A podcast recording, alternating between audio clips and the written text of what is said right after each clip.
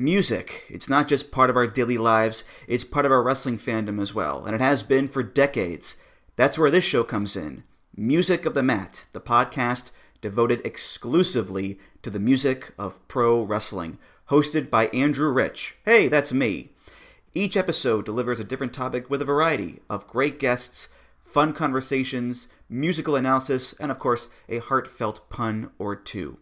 New episodes drop every other Tuesday on Apple Podcasts, Google Podcasts, Spotify, or your podcast app of choice. Check out Music of the Mat only on the Voices of Wrestling Podcast Network. This podcast is a member of the Voices of Wrestling Podcasting Network. Visit voicesofwrestling.com to hear the rest of our great podcasts, as well as show reviews, columns, opinions, and updates across the world of wrestling. Here we go.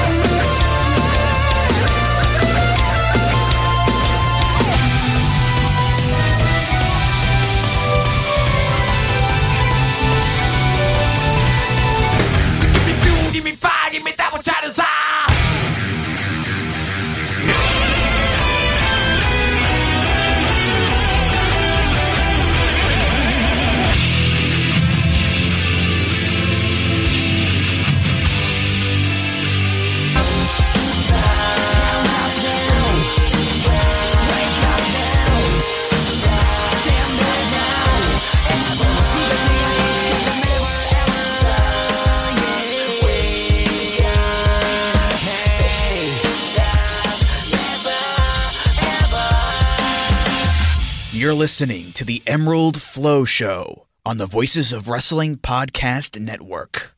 Welcome to episode 35 of the Emerald Flow Show. We're a podcast on the Voice of Wrestling Podcast Network. You can follow us on Twitter at Emerald Flow Show, and you can listen to us on all podcast apps. And if you listen to us on Apple Podcasts, leave us a five star review. And you can go to voicesofwrestling.com slash donate to donate to the show if you're feeling generous and appreciate our work. I'm Gerard DeTroyo here with Paul Vosh. Paul, how are you doing? Uh, exhausted. It's really busy. We're peak. Peak time at work at the moment, but we're almost through it. The end, the light at the end of the tunnel is visible, and going to be so looking forward to like just taking all of this overtime during the summer. So that's what I'm looking forward to. Also, I paid Well- off the last of my student loans. Oh, wow. Congratulations. That's a huge accomplishment. yes, yes, that's also a nice chunk of money that I will now have available to me per month. Mm-hmm, definitely. And so, uh, much like your life, uh, professional wrestling in Japan uh, doesn't stop either. Uh, we have a very strange story that I think we need to start the show with. Uh, what the heck is going on with uh, Yasutaka Yano and Kinya Okada? Yeah, so basically what happened is at the beginning of the Green Journey and Sendai, um, they do the normal card rundown, and in there everything is still normal. Uh, Yano is still in the opening match with Taishi Ozawa. Uh, Kinya Okada is in the following match after that in the six-man tag, and basically right after um, they do the rundown, uh, they announce that uh, matches one and two have been changed, and it's now Anthony Green versus Taishi Ozawa, and also uh, Akitoshi Saito has joined the following six-man tag match. Uh, and then Kenoh comes out and cuts this stalling promo to start the show. That that was also the other weird part of, of all Did of you this, see Kenoh's don't really demeanor? do that. Yeah, like he was It also looked off. he also seemed off, yeah. And especially because then in the second match, Saito doesn't come out in his wrestling gear; he just comes out in his pants. So like, I'm impressed he did not- clearly was supposed to wrestle. I, I'm impressed he did not rip his pants. yeah, no, that that was even more impressive. It was probably also the only, like, a very clearly the only pair he had because he brought that later on commentary. Like Yeah. he really had a really weird night because not only did he have to wrestle when he wasn't prepared to, he also had the luchadors that later in the show when they did their dives nearly smash his phone as well. So yeah. yeah. So, but basically, both Okada and Yano were removed from the card. Uh, there hasn't been an announcement. Like, the, like as far as I know, I didn't really see an expl- like. I think they just announced that they changed the matches, but gave no explanation for why.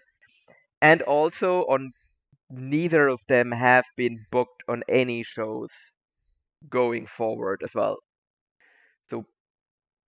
This is clearly very weird situation. So what I've done then is, well, Noah has official English PR. So I simply went and uh, wrote an email to Noah English PR and asked them if there is any official announcement regarding the status of both Kinya Okada uh, and or Yasutaka Yano. And the only answer I got back was, and I can read it verbatim, uh, Hi Paul, thank you for the inquiry. There have been no official announcements made regarding Mr. Yano and Mr. Okada's status. So that is the official answer by Noah PR at this time, which is basically there is no announcement. There is no there is no status announcement of them at this time, which is also weird because if both of them were just like, for example, let's say like freak injury, like both of them get injured, like during or both tested positive for. COVID. Or both tested positive for COVID. Yeah, like that could just be something you could announce. Yeah. Like they they have done that in the past if something like that happens if they need to change the card due to injury or due to like someone coming in with a high fever. Like I don't think any I've seen any promotion in Japan that has been like, oh yeah, we can't announce it publicly. Like I think generally they have been pretty transparent on that.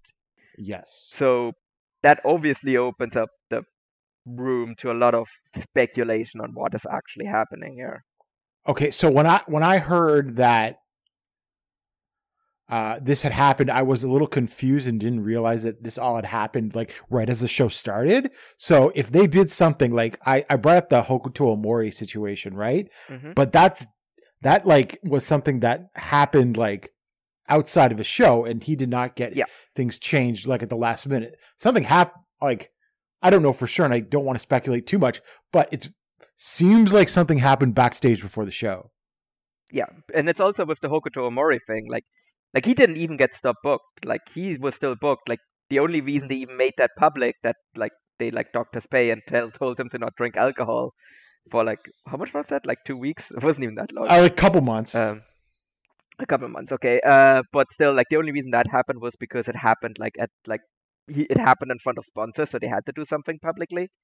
yeah. Uh, but again, like he was still getting booked. So yeah, like this is a very mysterious situation, and I also have a feeling that we'll probably never find out because Noah has been really tight. Like Noah, generally speaking, is pretty tight-lipped when it comes to stuff like that. Yeah. So I wouldn't really expect there to ever be an official announcement unless it somewhere is an injury and they were like waiting for like a diagnose, like for it to be like for an official diagnosis. But again, it's been like a couple of days now, so I wouldn't even know what would take long to like to diagnose that. Well, and not to mention, that it's it's two guys at once. yeah, it's two guys at once. That is also the other weird part, and it's two of the younger guys too. Yeah. So I don't know. I'm that- not gonna. I'm not gonna get into any. I'm not gonna get any No, no. guessing games. No, I, I also don't want to. Yeah, But uh, It- it's it- very strange, especially in a Japanese company Yes. for something like and I've seen there have the been like minute. people on like Japanese Twitter as well that have been like noticed that both of them are absent. And like yeah, there is definitely some wild speculation going on, which we don't really want to do, but it is definitely think what we can very safely say that it is a very strange situation going on with both of them at the moment. a true conspicuous by their absence. Yeah. So uh, yeah, that's that, and that is like that. What we heard from Noah PR is basically what all we've got, right? So Yeah. you know, I would not take anything else you read on Twitter as uh, No, yeah, no, no. Everything else you read on Twitter is probably like unless I don't know, like Okada, like unless like both get released and then Okada and Yano start like shooting on Twitter or whatever. Like okay, then there's something here, but I doubt it's like I kind of doubt it's that bad of a situation. So Well, they're I off other upcoming that. shows. exactly, but I also have a feeling that they might just like be quietly like back on like the schedule in like a couple of weeks or months or I don't know, and they'll never actually mention what actually happened here. And maybe in like I don't know ten years or so we'll find out what actually happened. uh, yeah. So that's that. So very strange, but uh, we will keep you posted if we find out anything else that is reliable. We're not going to Yeah. uh, uh, speculate or anything like that. So the other big news in the past week is uh, for the first time in like ten years, we're getting another All Together show on June 9th at Sumo Hall. It will be All Japan, New Japan, and Noah uh, and probably maybe some big name freelancers. But uh, yeah, I mean, this is probably there was speculation that there was going to be some sort of big show once they got out of the pandemic. Paul, what do you think of them running Sumo Hall and not Budokan or Yokohama Arena? That is very interesting. Like I don't know if there was like a scheduling conflict and they couldn't get them, and so they settled for Sumo Hall. But I mean, but then again, it is kind of around the time when like New Japan was running Sumo Hall for the Best of the Super Juniors final, like recently. Right. Because I'm pretty sure when I yeah when I was in Japan in 2019, like that was around that time. So it might just be that New Japan was like, yeah, hey, we already have like a booking on Sumo Hall on this day. Do we just want to use that for the show? Like that might legitimately be all the reason why. Yes. Have they announced the dates for Best of the Super Juniors yet? And where are the finals? I haven't seen it. Uh, I don't know. We, we, we might need to check in with our uh, podcast partners over at the Super J Cast, maybe you're gonna see something with them related to uh, the All Together show at some point. hmm I mean, now if you've ever seen the previous All Together shows, they're all multi-man tags featuring like someone from each company on each team and everything like Yeah. that. Uh, do you expect that this time? The cynic in me says yes. The optimist in me is like, no, we're gonna get an actual show, and they're gonna run back Okada and Naito, uh, Okada and uh, the Kaito at this. That's But- too small a venue to run that show that match. yeah, back. that too, that too. um, But what about this, Paul? What about the main event being Kaito and Kento versus Okada and Tanahashi? That would be a really cool idea.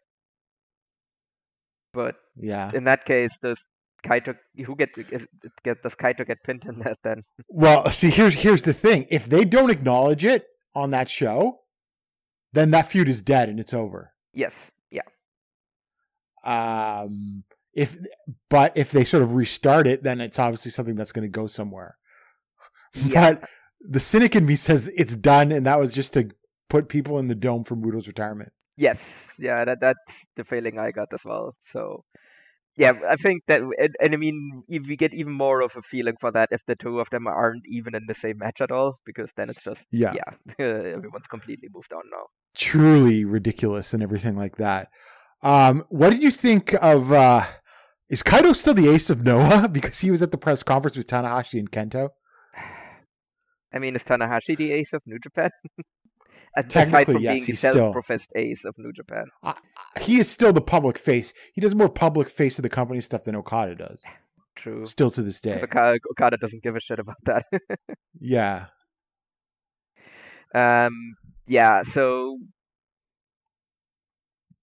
I mean, I actually, I kind of realized that that might actually be a kayfabe reason because Okada is still a member of Chaos and Tanahashi is in the home army.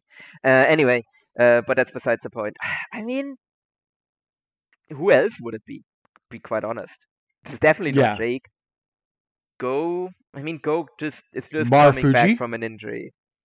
Mar, no, no, no.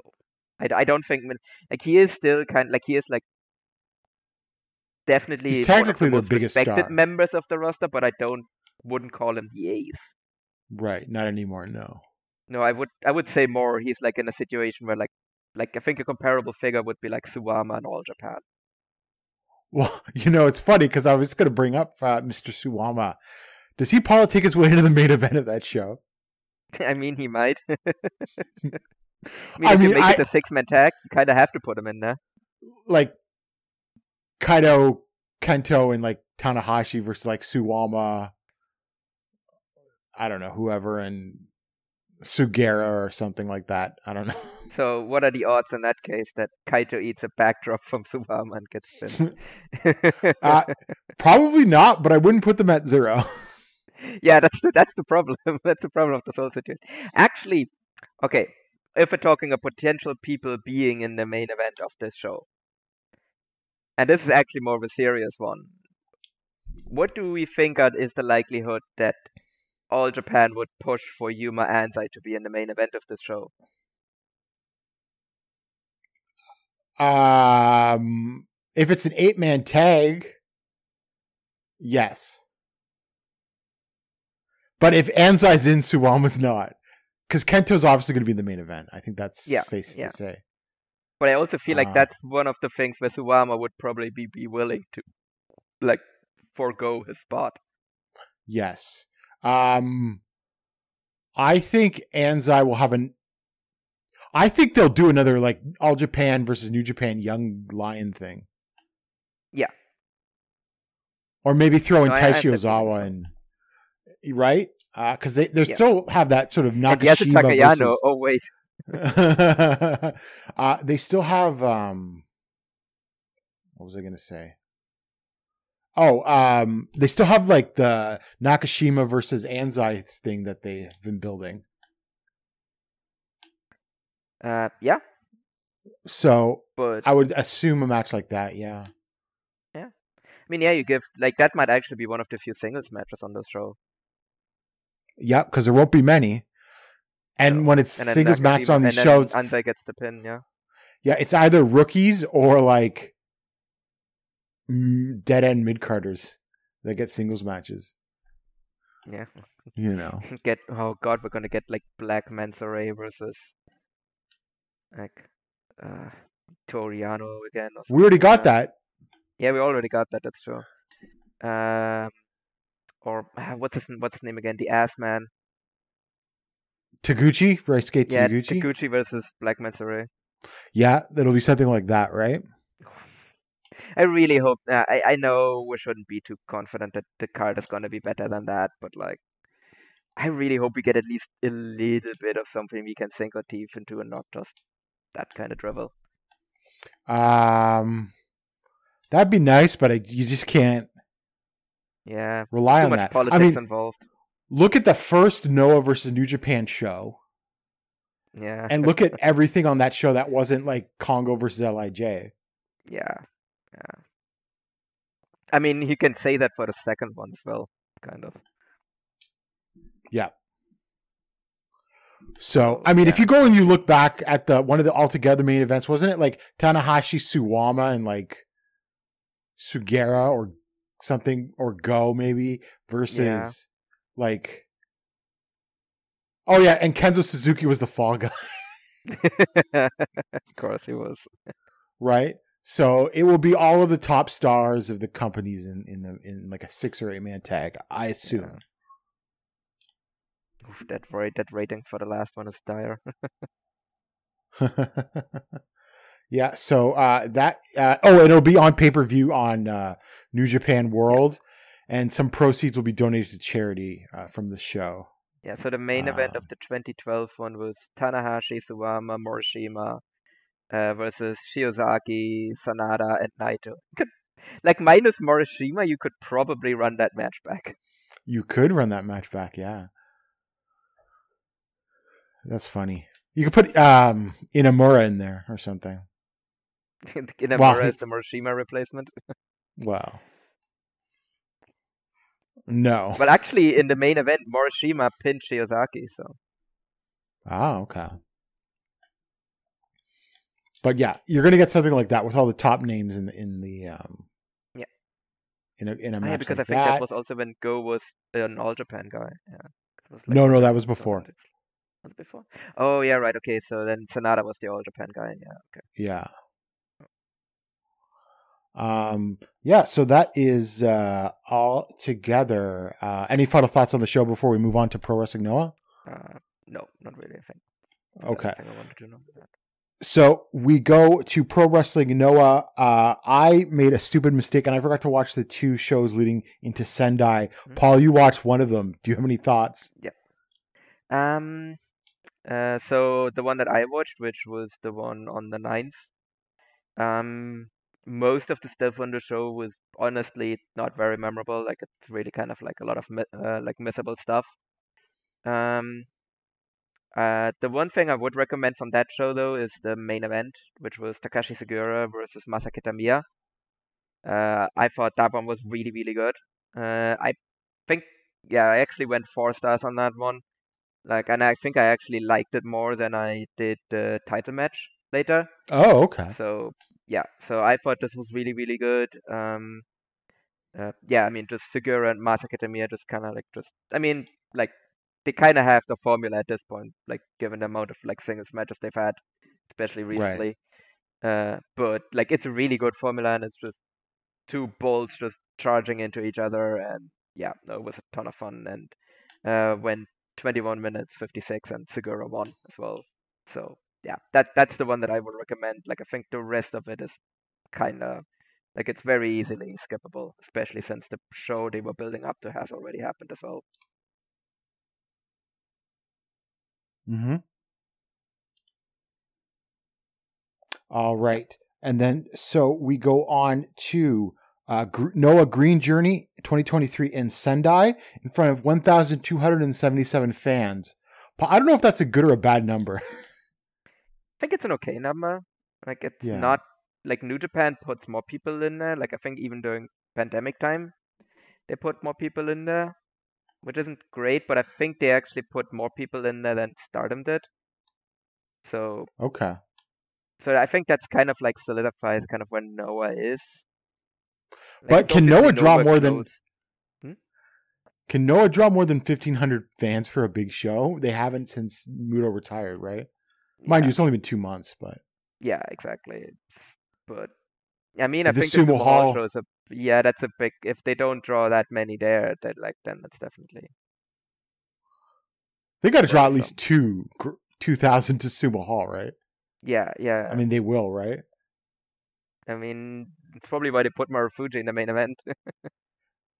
Uh, yes, that's very true. Uh, so we start off in the uh, match that was not announced ahead of time, that was or changed the last minute. Anthony Green defeated Taishi Ozawa in four minutes and 59 seconds with the M83. Solid opener. Um, Mhm. I think these Ozawa matches need to be given a couple more minutes though, because a lot of them are like five minutes or four minutes and like 45 seconds. Yeah, I, f- I- I mean, I also feel like I like what I'm one thing I'm hoping for is that just based on what All Japan is doing currently with Yuma Anzai, that that hopefully like if it works, that that will lead to like a bit of a like change in the way like these guys are brought up in Japan. Well, Kaito Because- was hmm? unique. Kaito was unique. Yeah, Kaito was as well, but again, it wasn't as fast as like because I feel like like Ozawa doesn't really learn anything from these like sub five minute matches.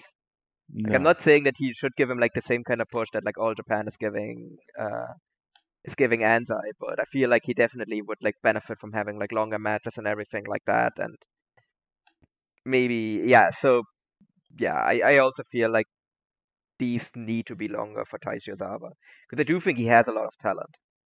Oh, absolutely. I think he's got a ton of talent, but uh, Yeah. yeah. But uh, the match stuff was solid. Like I think Green Yeah. continues to uh, improve in Noah, and, And Green uh, is also a trainer. so, Like, and I don't know if he's doing any stuff in the Noah dojo, but he would he's a trainer like back in the US, so he obviously knows how to work. Oh, okay. rookies. I did not know that actually. Okay. No, it it was actually one of the few. So during like the height, well, height of the pandemic, but like during the like early part of the pandemic, when basically everything else was shut down, like pretty much everything else was shut down. It was like literally like that was like when the flagship was covering 2AW and Big Japan because they were literally the only promotions running. At that, and that this was even before like GCW started running shows again. The only shows that were running were shows which was just Anthony Green with his trainees doing like shows in like a warehouse where they were training. Like that was like the Hmm. only shows running at that point. So and I did watch them because again there was nothing else to watch. Right. so yeah. okay, so that's the kind of guy that you definitely want in there, and maybe that's why he got it. So next up, we had no holding back. Hideki Suzuki, Timothy Thatcher, and Saxon Huxley defeated Akitoshi Saito, Yoshiki Inamura, and Sean Legacy in 8 minutes and 13 seconds with a diving knee drop from Huxley on Saito. Poor Saito gets called up at the last minute just to do a job. Yeah. I mean fair enough. Like it's like I'm happy he did the job and it wasn't like Inamura or Legacy. so uh, I mean So yeah, I, uh, like, what do you what do you think of Legacy so far? I think he's, I think he's got something. Yeah. He looked pretty I good. think so too. He Yeah. he held his own against Hideki pretty well, I Mhm. thought. And um yeah, I mean he's better than Saxon Huxley, that's for sure. Yeah. Do you think he's good looking? Um Yes, I think he's good looking. So because He has a better claim to that. Than Anthony Green, yeah. Because I, I think like if he sticks around, like I probably would put him like with the good-looking guys, because I think he fit in well with them. yes, I think so too. His style fits in, it's a little flashy. He's like Yeah. on that edge of junior and heavyweight in say a New Japan, but he I Mhm. think he'll be a heavyweight in Noah. Yes, yeah, I think he's very easily a heavyweight to Noah, and yeah, I, I think he, I think he's a good addition. I think from what I've seen, like obviously I haven't seen a lot from him yet, but like what I've seen looked pretty good, and seems to be like like he also like because very often for like people early on in their Japan run, they sometimes seem a bit lost, and I think Yeah. don't really see that with him. Like he just just basically immediately seems comfortable, which is good as well. Well, I think I think I mean obviously he's talented, but I think Hideki also like held his hand a bit. I mean, Hideki is, you know- is kind of like the. I mean, he seems to be pretty involved in like all of the like foreigner bookings to some degree, at the very least. Yes, he likes his foreigners. He's like, I need a, I need a like a Matt guy. I need a Bruiser Brody. I need, you know, what else could he do? Well, I mean, it's I mean Timothy Thatcher is just you know brother from another mother for like like they're basically the same person. One's Japanese, the other one's American. That's the only difference. Yeah. And so, um, but uh, the Saxon Huxley getting a win will be a reason for uh, something later. Next up, we go to uh, Wild and Free. Maya Yukihi defeated uh, Sumire Natsu in six minutes and 31 seconds with the whiteout. Um, I know I saw some people say this was disappointing. I thought it was a perfectly fine, acceptable, solid minute uh, match for six and a half minutes. And I, though I thought it was interesting that Sumire just sort of wrestled this straight and didn't do it much mm-hmm. shtick.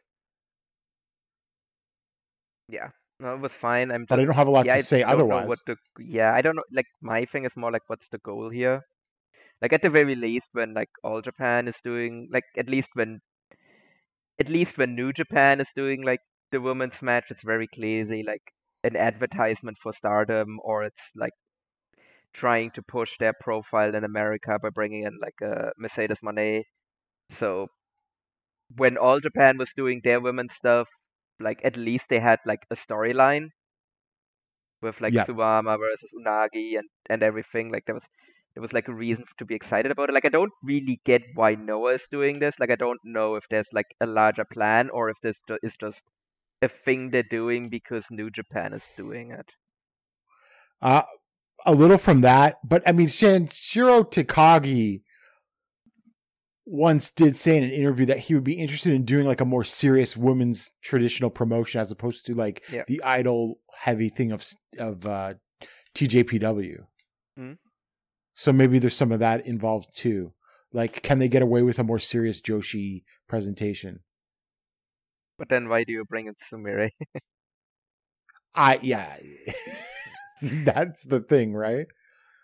You know, I don't. Want, I like it- I it- like Sumire, so I don't want to beat up on her too No, much. No, yeah, no, no, no. But like, if your goal is to be more serious than Tokyo Joshi Pro, like, I don't know if that's the person. Like, especially I mean- considering like all of the talent floating around there right now that are like female freelancers or in like dying promotions. Where you could probably bring one of those in instead. Yeah, someone from well, I mean, here's the thing. I mean, it's well, I mean, you've seen people like pop up in stardom again, and more that are about to pop up in stardom. Someone like decoded like Giulia's secret new like Donna Del Mondo member and everything like that. And so what has happening is like you know, they're getting they're being stardom is getting them first or most of them Mhm. first, right? So you have Yeah. your like reliable freelancers like Sumire and Yukihi, right?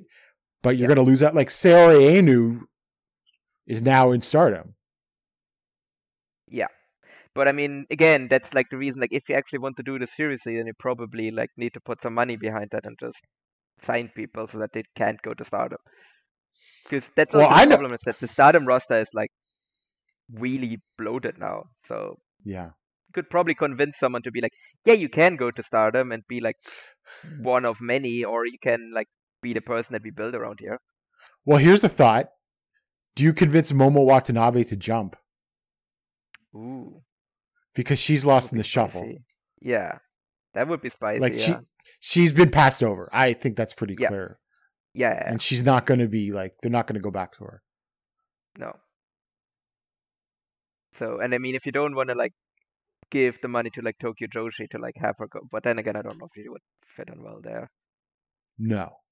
No. Yeah. So, like, if if you're actually serious about it, then yeah, you need to like get yourself someone that is a centerpiece for what you're trying to do here. Like New Japan has been has done with Mercedes Moné, where like she's very clearly like a New Japan person, not a Stardom person. Yeah. you probably need someone like not maybe not a foreigner, but you definitely need someone like that that is very clear. It's like, hey, we're we're actually kind of serious about this, and this is the person that we're presenting as like the star of whatever we're trying to build here. Mm-hmm, for sure. And as much as I like Maya Yuki, I don't think she's that person. I don't think she's ace. No. No. I think she's like could be the top foil for your ace. Yes, yes, no, that that is exactly her role. Like she's she's a great foil. She's a great heel. She's not like not really someone that you want to like with the that you put in like a PR opportunity with like the belt around her shoulder. Yeah, for sure. So, but and then we'll get to this later, but there will be more Joshi and Stardom. Uh, so you can look forward to that. Uh, next up, Might Makes Right.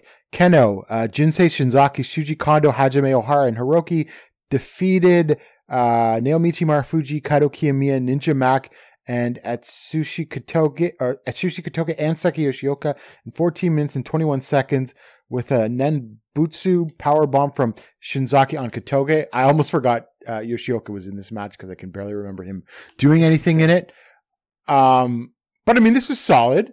Uh, this was just about like, okay, local Sendai guy, Shinzaki, teaming with Kongo. And obviously, Kenoh and Shinzaki have a history because they were, you know, Kenoh came up through Michinoku Pro and everything like that. Um, but yeah, it was like a local offer match with some stars and everything, but it was perfectly fine. Yeah, no, it, it was a perfectly acceptable match, and actually, I thought Shinzaki looked good as well for what he did in there. Yeah. So like he's still so like he's obviously not what he used to be, but I think No. like especially if he's in there in like a like in a multi-mind match and everything, I think he still looks really good. I actually liked the stuff that he was doing with Ninja Mack as well. Like that was actually a ton of fun at the start of the match. That might have been the highlight. Um, Yeah. And so after that, we had the Lollapalooza Fiesta. uh, Dralistico, Dragon Bane, and Alejandro defeated Extreme Tiger, Alpha Wolf, and Lancelot in 7 minutes and 41 seconds by referee stop because Extreme Tiger got knocked out by a. Um, was that an Alpha Wolf knee? yeah, it was on a a standing standing moonsault? moonsault from Alpha Wolf. Yeah. Yeah. Uh, and then poor Lancelot got hit with like oh a no, no, couple wait, of not Alpha Wolf, from Dragon Bane. Sorry, it was his brother. Oh, was it Dragon Bane? Yeah. Okay. Uh, but then uh, Extreme Tiger, they didn't stop it right away because Extreme Tiger got hit with like some top rope splashes God, yeah, poor guy. before they like, realized. knocked out. Now he was he was moving on his own, like when they were taking him to the back. So he just got knocked loopy, thankfully. Yeah. And then uh, they decided to continue with that handicap match because then it became Dralistico, Dragon Bane, and Alejandro defeated Alpha Wolf and Lancelot in two minutes and twenty two seconds with the La Mystica from Dralistico on Wolf. And once they they got the crowd back by just doing a bunch of wild dives. yeah, I mean it's also like, oh hey, uh, one of our like co-workers just got injured. Uh, wh- what's the best thing to do now? Okay, let's just do like the absolute craziest dives we can think of, where we also completely overshoot the target as well. Yes, Like, uh, and Yeah, I mean it was it was it was cool to see, but it was like, wow, that that that's a choice. But okay, you like it looked cool, so like it's fine. Yeah, uh, I thought Dralistico looked a little better here than he has in some of his other uh, Noah showings so far. Um, I don't know, Paul. How do you feel about these luchadors? Because we could question whether they have the best reputations personally, or really if they're that good in the ring, like with Lancelot and even Dralistico. I don't know. Where are you with them? I don't know, it just feels like such a random grab bag of people as well. And then they're just in these like random matches and like they rarely ever feel like actually integrated with the promotion. They're just like kind of off doing their own thing. Like I mean at least Mhm. Dragon Bane and Alpha Wolf get like a junior tag title shot now. Like but it's like that's really the Yeah. only times they like get these tag title shots where they ever feel like integrated with the rest of the promotion. Like it's very weird. Right. It is. Like I would, yeah, I, I would prefer it if they like would join like factions or something like that, and weren't just like random members of the roster. Right, and and obviously like Dragon Bane and Alpha Wolf especially are in like their own universe. Yes, yes, they're in the Dragon Bane and Alpha Wolf universe where they're only ever like invo- uh, allowed to be in matches that where they're either facing each other or teaming with each other, and that's that's all that's allowed. And then they and then they go back to Um, Japan, then they go back to Mexico, and I I- like I really have the feeling that they're only doing this to like sell themselves to promoters as like we're wrestling in Japan, so pay us more. Like quite honestly, that's what this feels like. Is that the vibe you get? Okay. Yeah, that's the that's the vibe I'm getting off. of Yeah. I'm... Okay, I could see that, but uh so I don't know. But I don't think they're going anywhere, that's the thing. No, They're no, not they, they bad. clearly seem to be. No, they're not bad. Like I, I- like I would say And- that and- both of them are better than Dralistico, or like I I like Uh, Dragon yeah. And Alpha Wolf regardless of the their reputations. Uh Yeah. it's like the Lancelots and even well, I'll give Dralistico a little more of a chance. But I'm finished with Lancelot. I don't need to see him. oh yeah, no, no, no. Like, I mean, but Dralistico, I'm also like I've seen him so many times back in CMLL, and he's still the same guy. So I'm just like, I get why you want to give him a chance because he is really solid, but like this is literally all you're gonna get out of him because that's who he is and that's how he's always been. Yeah, and it's sort of interesting that they're competing with GLEAT for like But young like luchadors. consistently getting the less good ones. That's the problem. No, I get. Uh, well, Shima is is better at Nosawa than this, I guess. Well, but who realistically pays more? I don't know. Pro- like if, Well, I would okay, I mean, assume I don't know. Maybe maybe Noah is cheapskating, and that's why they're getting these luchadors. But like in theory, they should be very easily able to like outbid GLEAT on like a commander if they really wanted them. Yeah, they should have Commander. Um, Yeah. and then they what what is or it you like? know, as we talk about like every single time, it's like that they should have Galeno del Mal because his brother is literally a champion in this promotion. Why is he in GLEAT? Yes, I feel like it's a matter of time. Yeah. Like Hopefully, better be. I, you know, yeah, hopefully, um, since they're both like, oh man, they they they would be perfect for a GHC tag title run too. Yeah, yeah, exactly. So um, we'll know, see. may- maybe I maybe, don't maybe the end one. We'll see. Yeah. Okay, and then so we go back to the GHC tag team title. Uh, volcanic explosion. Takashi Sugiura and Shuhei Taniguchi defeated Masa Kitamiya and Daiki Inaba in 1523 with um, a half Nelson suplex from Taniguchi on Inaba. These guys fail uh, on their second attempted defense, and Taniguchi and Sugiura become the tag team champions. Sugiura is now a record nine time GHC tag team champion. And Yeah, I think like, like what Taniguchi's went record like for like a ton of times too. Yeah, I think that's like he's like the record holder for like all of the heavyweight titles now, right? Because he already is like the record holder for the like the heavyweight title, and I'm pretty He sure certainly has the record longest holder for the single national reign. title. Uh yeah, he might be. Or is it Kenoh? Um Ah, but I'd have to a check. look.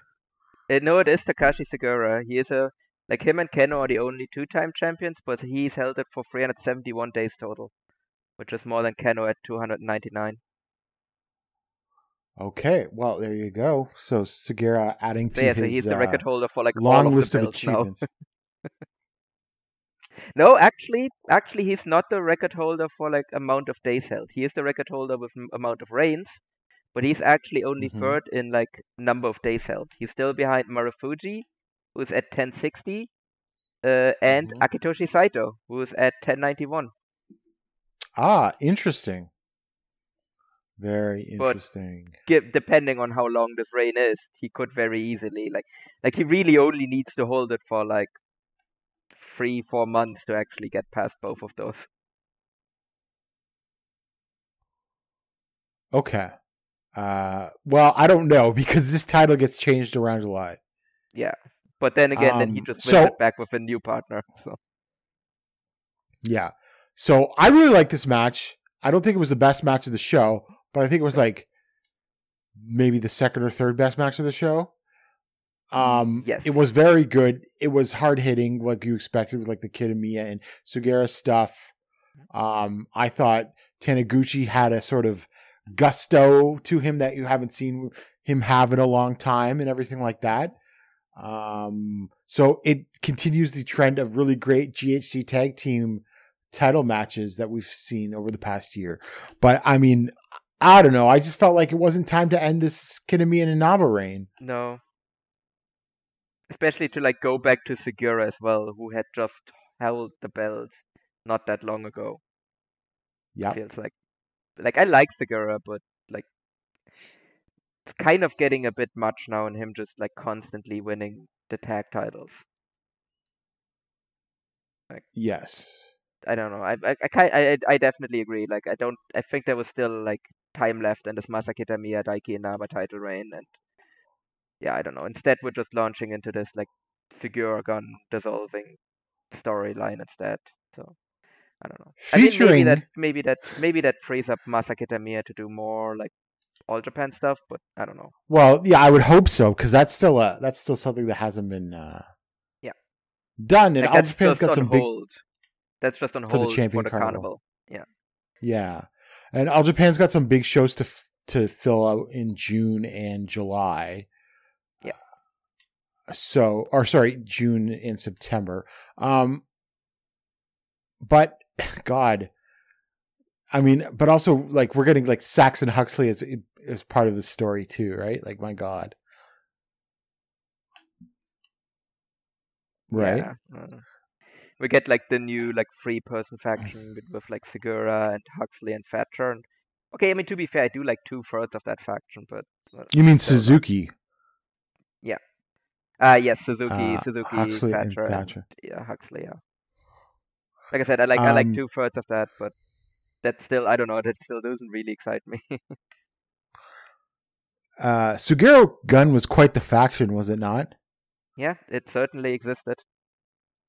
It was very successful, Yes, right? but it also Fujita- in like a major way. Fujita was the heavyweight cha- GHC champion. Sugiura was the national champion in Sugiura Gun. Tag bunch of tag title reigns. Uh, Sakuraba. Yeah. Uh, And Fujita was also national champion while he was a member of them as well. Oh yes, that's true too. So um, I mean, I, Yeah, it was I a mean- solid one, but it just kind of just went away. I think it like it weirdly died when Wagner won the national title. Like they only put it out of its misery now, but like it was kind of because Wagner just kind of stopped teaming with them, and then Sugiura was just busy with his tag team with Kojima, and also wasn't really teaming with them, and then it just oh right, right, right, right. faded. Uh, yeah, I don't know.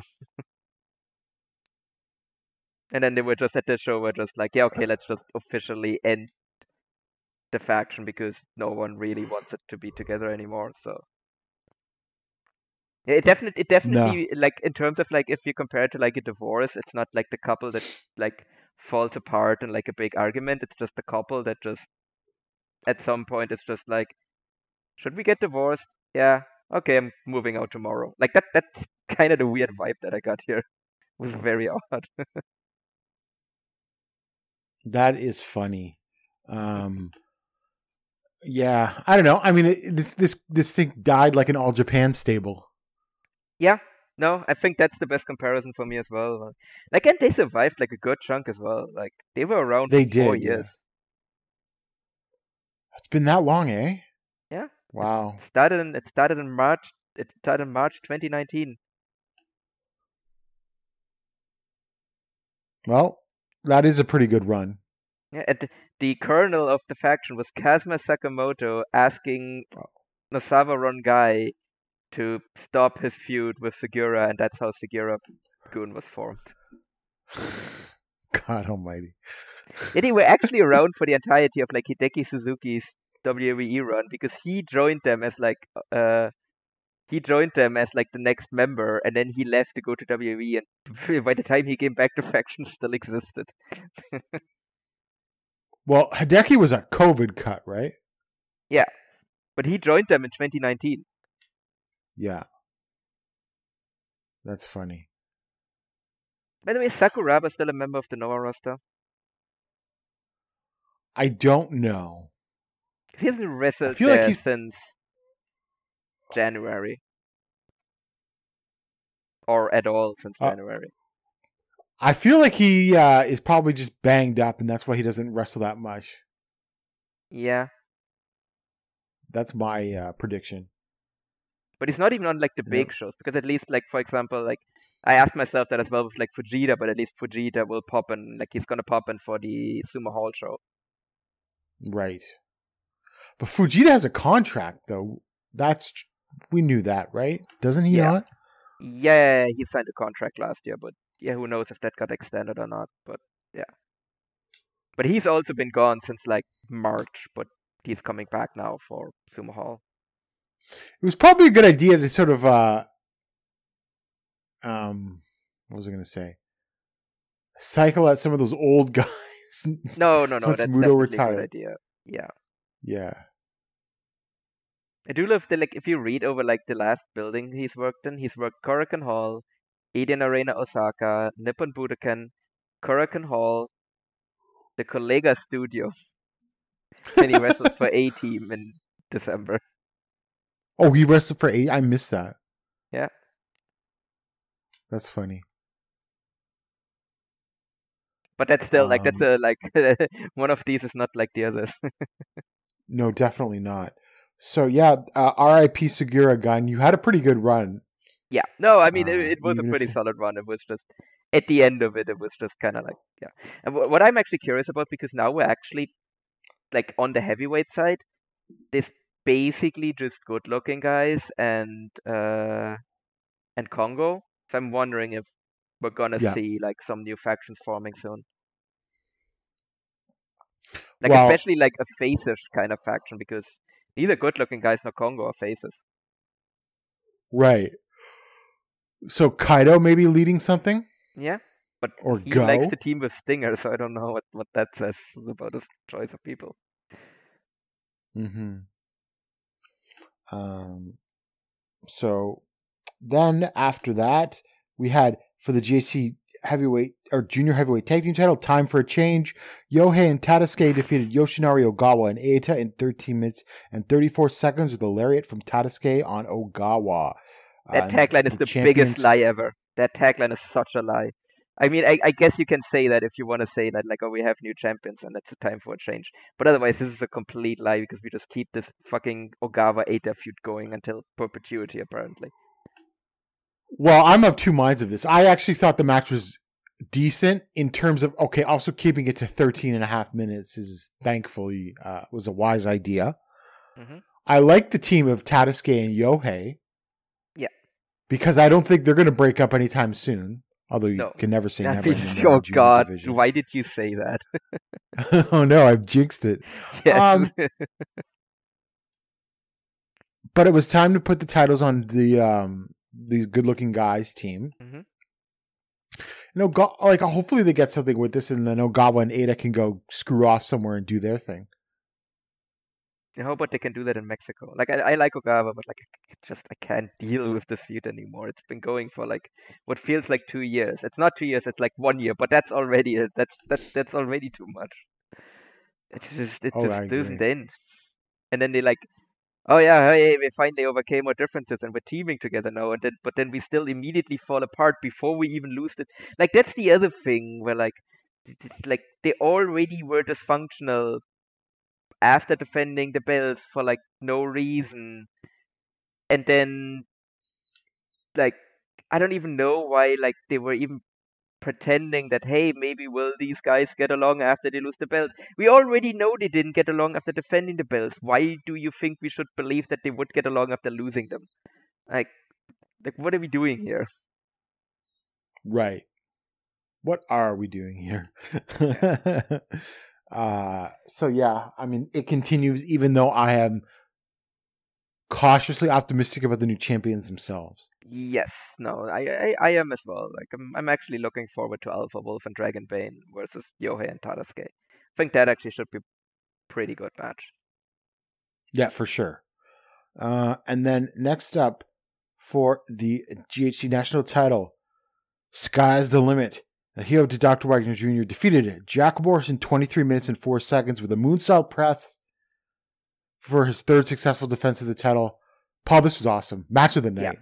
Yeah, absolutely. Four and a half stars. Same. Same, same. Like like this was this was so far and away the best match on the show. It was also the longest match on the show. Was it went even longer than the main Yeah. event? Barely, but Uh, 23 minutes being the short uh, the longest match on a Noah show is uh is not bad these days. No, no, it's not. But I, I thought this was awesome. Like I think, like I, I mean, we both were in agreement that we kind of wanted Morris to win here, but I Yeah. don't think I can complain about Wagner defending the belt, like because he's just been awesome No. in this title reign. He's been awesome. Morris is awesome here. Yeah. They got like they really woke the crowd up. Yes, because this Like, crowd there was a noticeable- the entire show. Yeah, so and there was a noticeable heat that they got, and the crowd was into everything they were doing and everything like that. And they Yeah. and they stayed pretty decent for the rest of the show. Yeah, and like that table spot was also insane that they did on the outside. Uh, they like I mean, uh, no wonder it's yeah. been all over like Noah, like table social media since dives. Yeah, and then like you know they did the, each other's finishers. Mhm. Uh, you know, uh, Morris did the Wagner driver, and then like Wagner did a Tiger driver. You know, and um, lots of near falls. Yeah, just great stuff. Yeah. and I think these guys will be. After this match, you got to assume that Noah's gonna like probably do a lot with both of these guys, and they are the top two foreigners in the company. Yes, no, I think that's very solidly established now. Like, like Ninja Mack is like the top foreigner in the junior division, but these two are like the top juniors in the in the heavyweight, uh, the top juniors, uh, the top uh, foreigners in the uh, heavyweight division. And yeah, and I think Wagner is kind of like the top like baby faced like foreigner, because like GLG is kind of like heelish. And I mean, like I wouldn't say that Jack Morris really like completely like wrestles like a heel, but like for example, you had stuff like Anthony Green like pulling him out of the way, out of a dive and stuff like that. So like there's Right. definitely some heelish antics going on. There's Like, there's not annoying way, yeah. Yeah, exactly. Like it's Mm. it's a tweener thing. But yeah, I think Uh, I think these two guys are awesome, and yeah, great match. Paul, question for you. I would need your opinion on this because I've seen other people say this. Do you think do Wagner's mannerisms bother you? No, because it's very clearly inspired by his dad, who rules as well. Like I Yeah. don't think he overdoes it. And again, as you mentioned, these two got the crowd involved. Like these two got like the Yeah. crowd hot and everything. And I think him doing that kind of stuff deliberately to like get the crowd to get going was one of the reasons why they managed to wake up during this match because he very actively encouraged them to do that.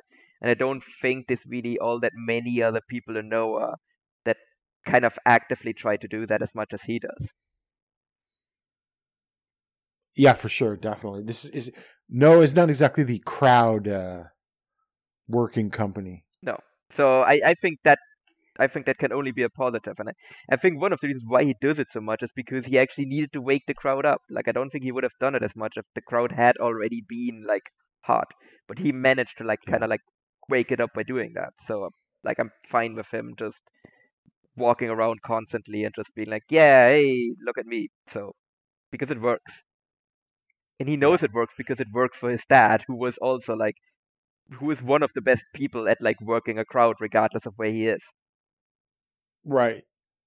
And then so yeah, um that's that match. Just go out and check it out if you haven't Yeah. watched anything else from this show. Did, did you It's see how they worth it. referred to Wagner on the uh, YouTube videos? No. Uh, they called him Wagner 3G, which That's funny. that's also like uh, I uh, like two generations down the line we'll get to Wagner 5G and we're gonna get all kinds of weird conspiracy theories how he puts like microchips into people's brains or whatever. Yeah. And uh, so from that high, we go to something else. uh, for the GHC Junior Heavyweight Championship, rise and fall. There was definitely a fall here. Hayata defeated Amakusa in 1304 with the headache. Amakusa failed on his fourth defense, and Hayata is once again champion. Which uh, I mean, Paul, did I you not will, call I will this? thank I will thank Hayata for having a very appropriately named finisher because headache is what I get whenever I have to watch his matches. Well, I'll say this: they kept this one short. Yes, By. Hayata the shortest standards. Hayata match ever. So in that regard, it was like a middling match, like three, three and a quarter stars. Yeah. But there was really no reason to take this title off of Mosca. no, and no one wanted this. Like I don't know. No one. Like I don't think And uh, I, I don't think even like obviously like hardcore Hayata stands are gonna be like excited, but like everyone else was like this. This Amax Amaxa reign had been going great. Like there was a lot of juice here, and I don't know. yeah. But Paul Hayata himself nominated his next challenger to be Ninja Mack. hmm Yes, he can get his win back. Oh, I was going to say, do you think it's to get his win back, or do you think they're just going to go and? Uh, he was supposed to beat him originally. I that seems to be the case. But like, so stupid. Like, when are they going to put the title on? Well, I, they did put the title on Ninja Mack, but when are they going to give Ninja Mack a real reign with the title? I mean, they probably I assume that, that that's what they wanted. To, yeah, but now Hayata's got to get another reign with the title. Yep. You know, um. So, You can hold it for sort of six months and then lose it at the New Year's show. oh God, that's probably what's going to happen. Yeah. Yeah, I don't know. I'm just, yeah, I'm just not excited about yet another Hayata reign. No. Just... It definitely feels like he's held the belt for more than 567 days, Oh, that's it. Yeah, it Yeah. definitely does. which actually means he's Yeah. one day, he's actually, right now, he's one day ahead of Taiji Ishimori, and he's still behind Kenta. Interesting. And he's still behind Kotaro Suzuki, Harada, and Kanemaru. I don't think he's gonna catch Kanemaru. I don't think anyone No, will actually ever Kanemaru- catch Kanemaru. Well, not with the way they book it these days. no. You know how many days he's held that belt? I know it was a lot. I didn't know it was that much. Two thousand. Uh, not quite there. Yeah, 1,876. Damn. Still though, that's a long time. Okay. So yeah, no, so no one's, no one's um, gonna catch that. But yeah, I don't know. Yeah, I I don't know. I think it's, I think on the whole, a step back. Despite the fact I like the junior tag champs, I think between the reigniting of Ogawa versus Eita and then Hayata winning the title mm-hmm. again, this is a step backwards in the junior division. Yeah, definitely. It just feels like we're just it's just basically like a reset to like like aside from like the good looking guys, it just feels like the like the whole division hasn't really developed in like the last year at all. Like it just No, it definitely has zero not. now. But hey, at least Junta Miyawaki is coming back, so may- maybe that will lead to something. Yeah, Why did he I mean, back to, I why could did see he go if, back to why did he go back to Mexico for like a month? Do you think that they were not impressed with him or something? Yeah, but then why do you send him back for like a like how much could he in theory develop for a month in Mexico? That's not gonna make Yeah, a big a difference. I know. Um, do you think Hayata is going to drop it to him? I think that would actually be the smartest thing. Like I get that like you wanna like put the title on like Ninja Mack or whatever, but I feel like actually it might make more sense as much as I dread it to like build up let Hayata build up a bit of a reign and then have him drop it to Junta Miyawaki. That in many ways would probably that. be. I agree. And you sort of, I think, oh well, Harada's, go- you know, Harad is retired. You got to make the new junior Yeah. ace, and uh, Hayata's not it. No, I think I think Junta is just I think Junta is like you see you see what you can do with him because I think he has talent and you see if you can run with him as the ace of your division there. Yep. I think you got to give him that chance for sure. And so finally, we make it to the main event the Lunatic Gate. Open the Lunatic Gate.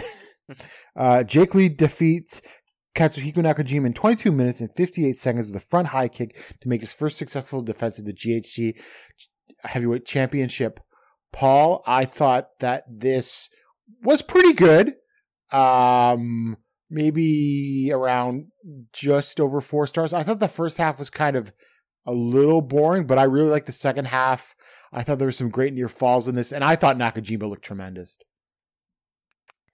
Um yeah, I mean I don't I wouldn't I didn't go that high for the match because for me it was hurt simply by the fact that I never really thought that Nak- that Nakajima could win.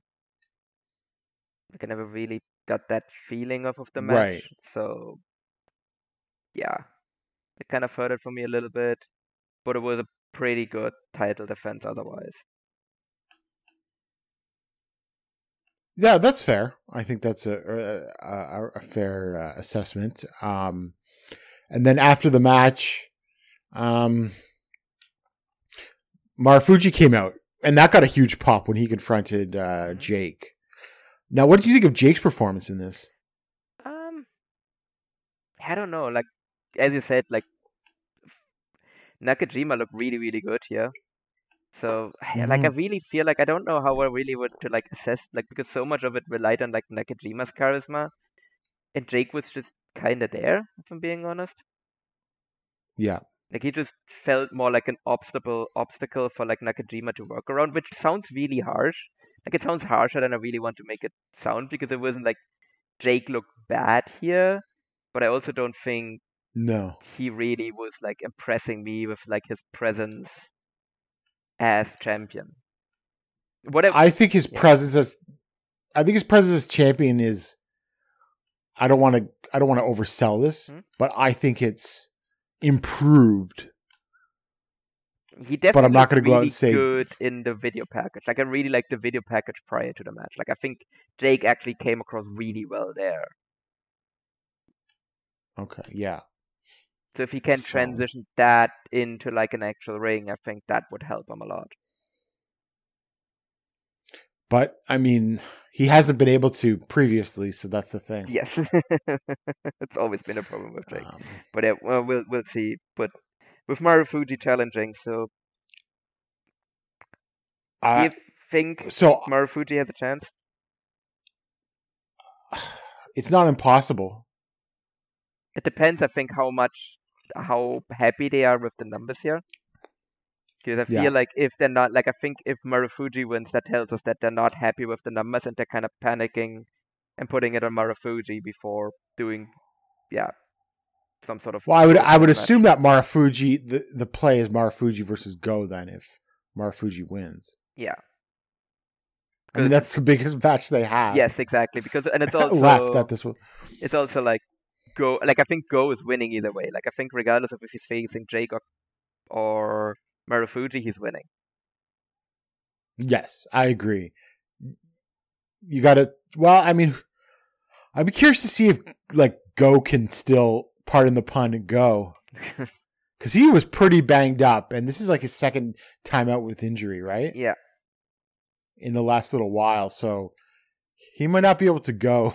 Yeah, I mean, one of the things though is that because, like, one of the reasons why he is constantly so banged up is because he can't hold himself back. Right. Like he's just then like, no, no, no, like, yeah, I know, I just came back from like time off of like injuries or whatever, but like, I'm just gonna like take like straight bumps straight to the floor, yeah, right onto concrete. It's fine. Yeah. So, So- we- we'll see. Like until he's actually not able to do it anymore, I, I'm we, I'm willing to like give him the benefit of the doubt. Like until he's actually clear that like he's washed, I'm willing to like I'm willing to give him slack until then. Sure. Yeah, I, I am too. I think. Yeah, we'll see, but it's uh, that will be very important. Like a healthy go will be very helpful to Noah. Yes. Um, but if he's not, uh, I don't know. Yeah. Because then you, the problem is you've sped up the crisis. Oh, you can't get another year out of go on top. I don't. Yeah, I don't think he has like another year long title reign in him. Like I don't think he can go. No, but I think they're going to need him to hold that title till January first at Yes. least, Yeah. or the N one winner maybe. No, I mean, yeah. I, I Either mean, N one winner or um, January. First. I mean, I'm not opposed to like Go Shiozaki versus Kaito Kiyomiya at the January first show. I'll No, watch that's that.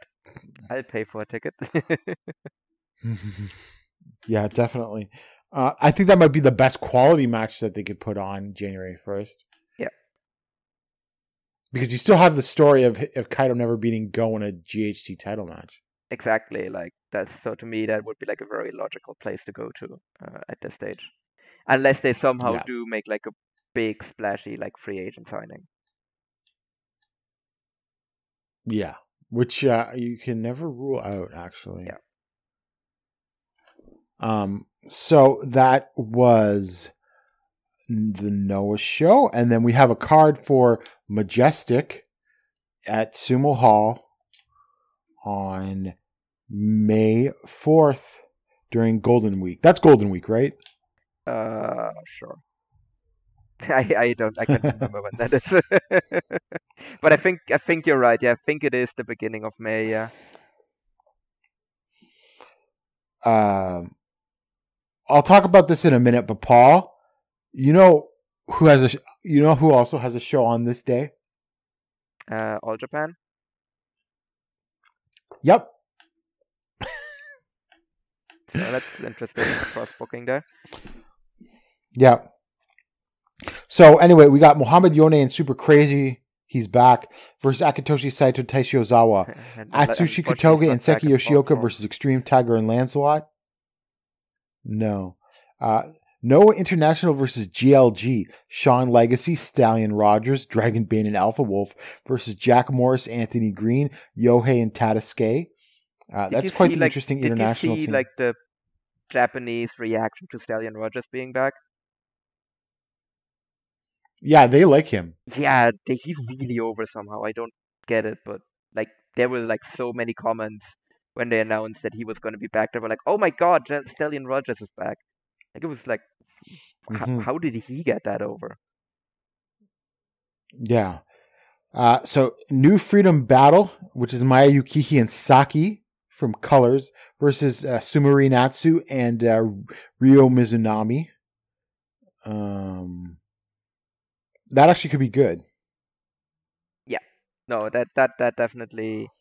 I think that definitely has the potential to be like a pretty solid match. So, no, I I, I am looking forward to that one definitely.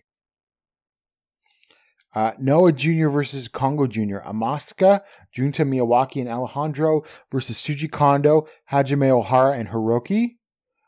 Uh, continue to challenge Masa Kitamiya and Daiki Inaba versus Kazuyuki Fujita and Masato Tanaka. That's uh that's an interesting match. Yeah. Is this a we're gonna heat up Fujita and Tanaka as a tag Yes. team or yeah, yeah, that's what you think it is?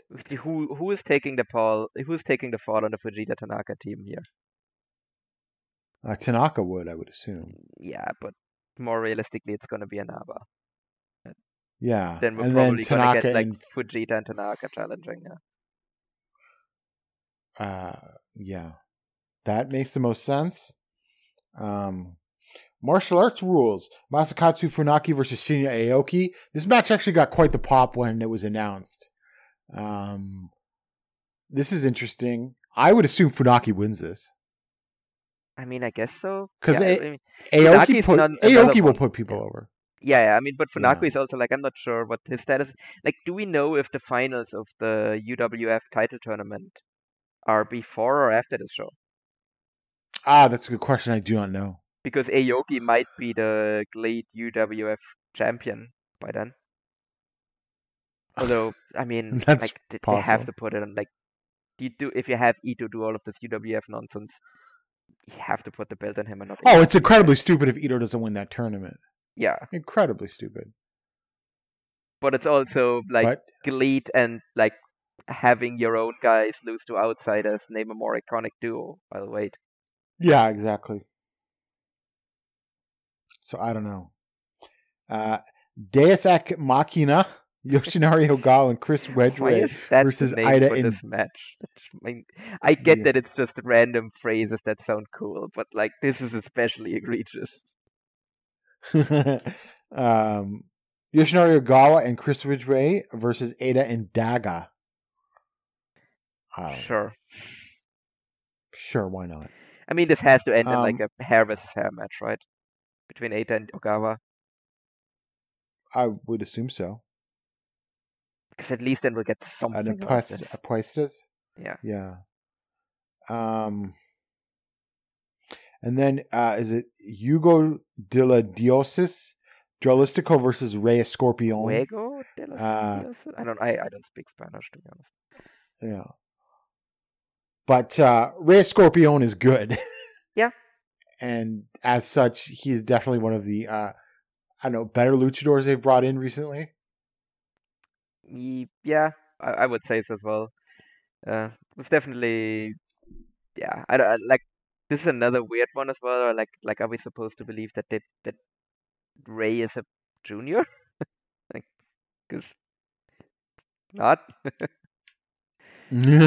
well, you know, yeah. Um, whatever, it doesn't matter. yeah, I guess. I mean, Um, okay, uh, maybe it's not as like. I think okay, which one is worse where they declare someone to be like a junior, like a Mexican wrestler they declare to be a junior? Is it him or El Tejano? That was like a worse one, is like pretending they're junior.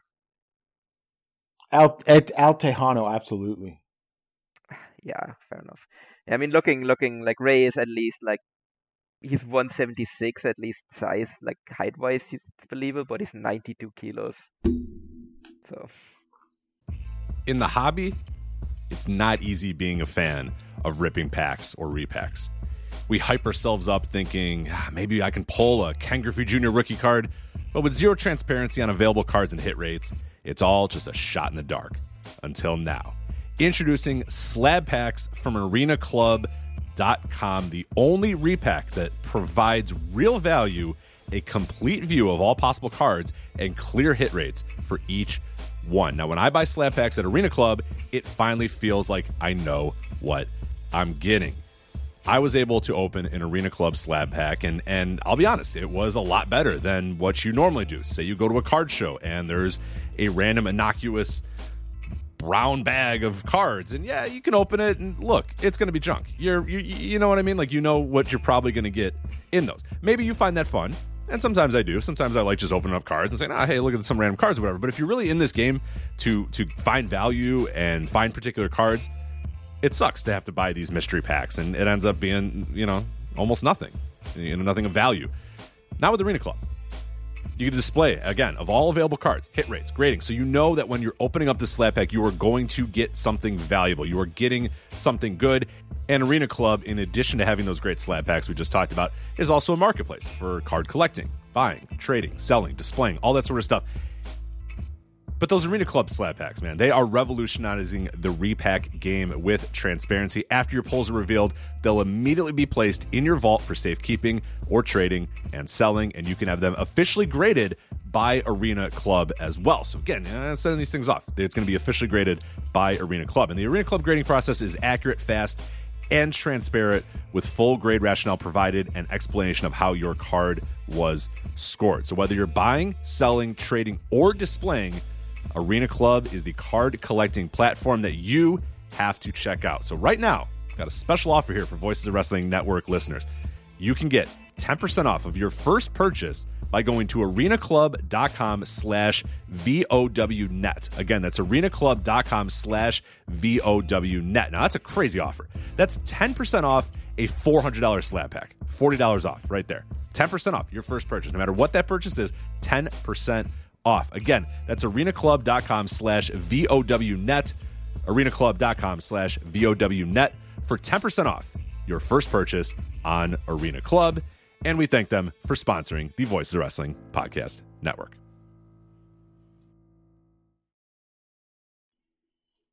No, I also don't believe those 92 know. kilos either. don't think that's true. no.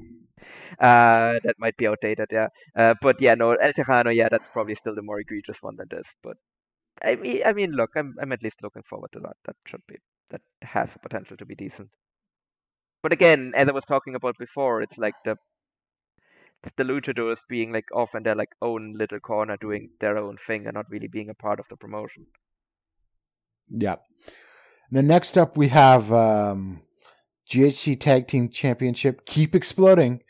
Takashi Sugiura and Shuhei Taniguchi versus Saxon Huxley and Timothy Thatcher. Should have made this a I mean, I don't think it's current a- explosion match. I, I mean, I think, I think Sugera and Taniguchi probably win this, but I couldn't rule it out that Thatcher and Huxley win. Yeah. I mean, because they also just like broke them away from Sugiura Gun as well, so it would actually make sense for them to win the belts as well. Yeah. And you can always pin Taniguchi. Yep, you can always pin Taniguchi.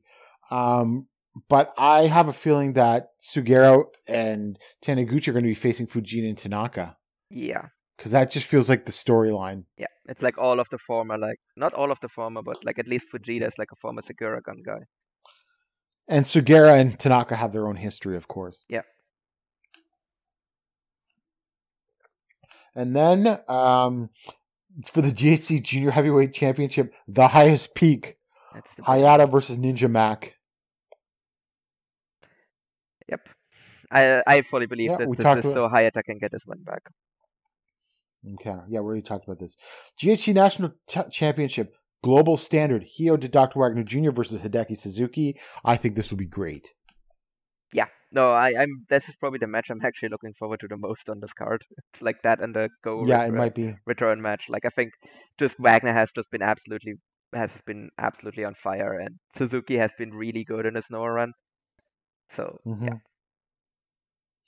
And then uh, the Go Shiozaki return match. Back to ring. Go Shiozaki, Kaito Kiyomi, and Yoshiki Inamura versus Kenoh, Katsuhiko Nakajima, and Manabu Soya. Um, that should be pretty good. I mean, so you know a six man formula. It'll probably get like some time too because it's Go's return. So who takes the fall here though? Because in theory you would want to give.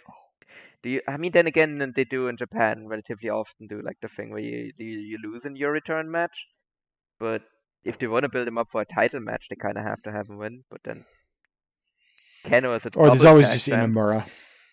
Kenoh's a double tag champ. Well, In- Soya is a tag champ, but Nakajima is Nakajima. Yeah, who knows? Um, but it'll be good. I'm. I'm Yes, no, no, no. Like the, these. I don't. To me, just Inamura being in this just screams lost post. Yeah, that's the problem. Like that's why I'm looking and looking like Inamura is just staring me straight in the face. And I mean, if we're talking about like them pushing young guys, maybe like Taishi Ozawa is even less of a good example. But it's like Yoshiki Inamura, like it's it, it's absurd. Like like he has never beaten a non-young boy in a singles match ever. hmm Like that's that's absurd. And now the- One of the only people he can beat has disappeared. yeah, two of them. Yeah.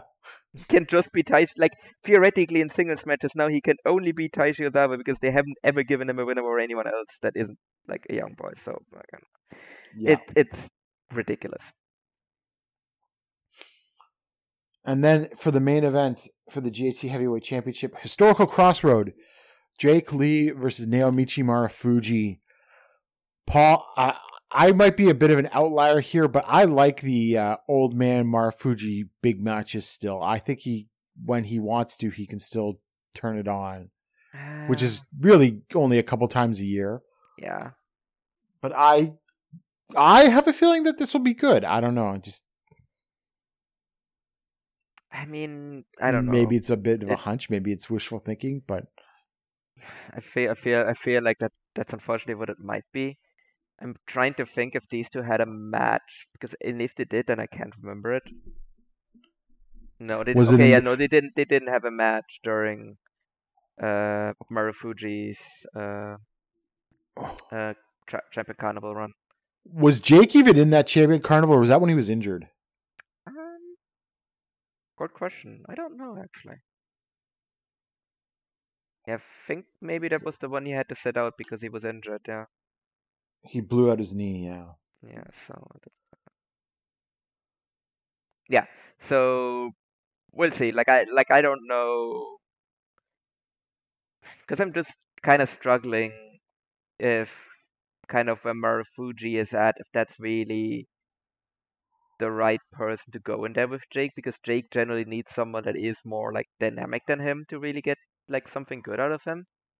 I don't know if Marufuji at this stage can be that guy. Yeah. We'll see. I guess. Does he even want to put this guy over? I don't know. Yeah, who knows? Like I think I think he'll put Jake over, but does he really want to put Jake over? Yeah, and, and, uh, like I said, if if he if Jake loses here, then we know that like they're freaking out about what the numbers that they're drawing. Yeah. Um and the, the does this show get to 3000 people? No, I don't think so. I mean, let's just take a look. Whoa, that's bold. I don't. Okay, let's take a look. What have they drawn recently in Sumo Hall?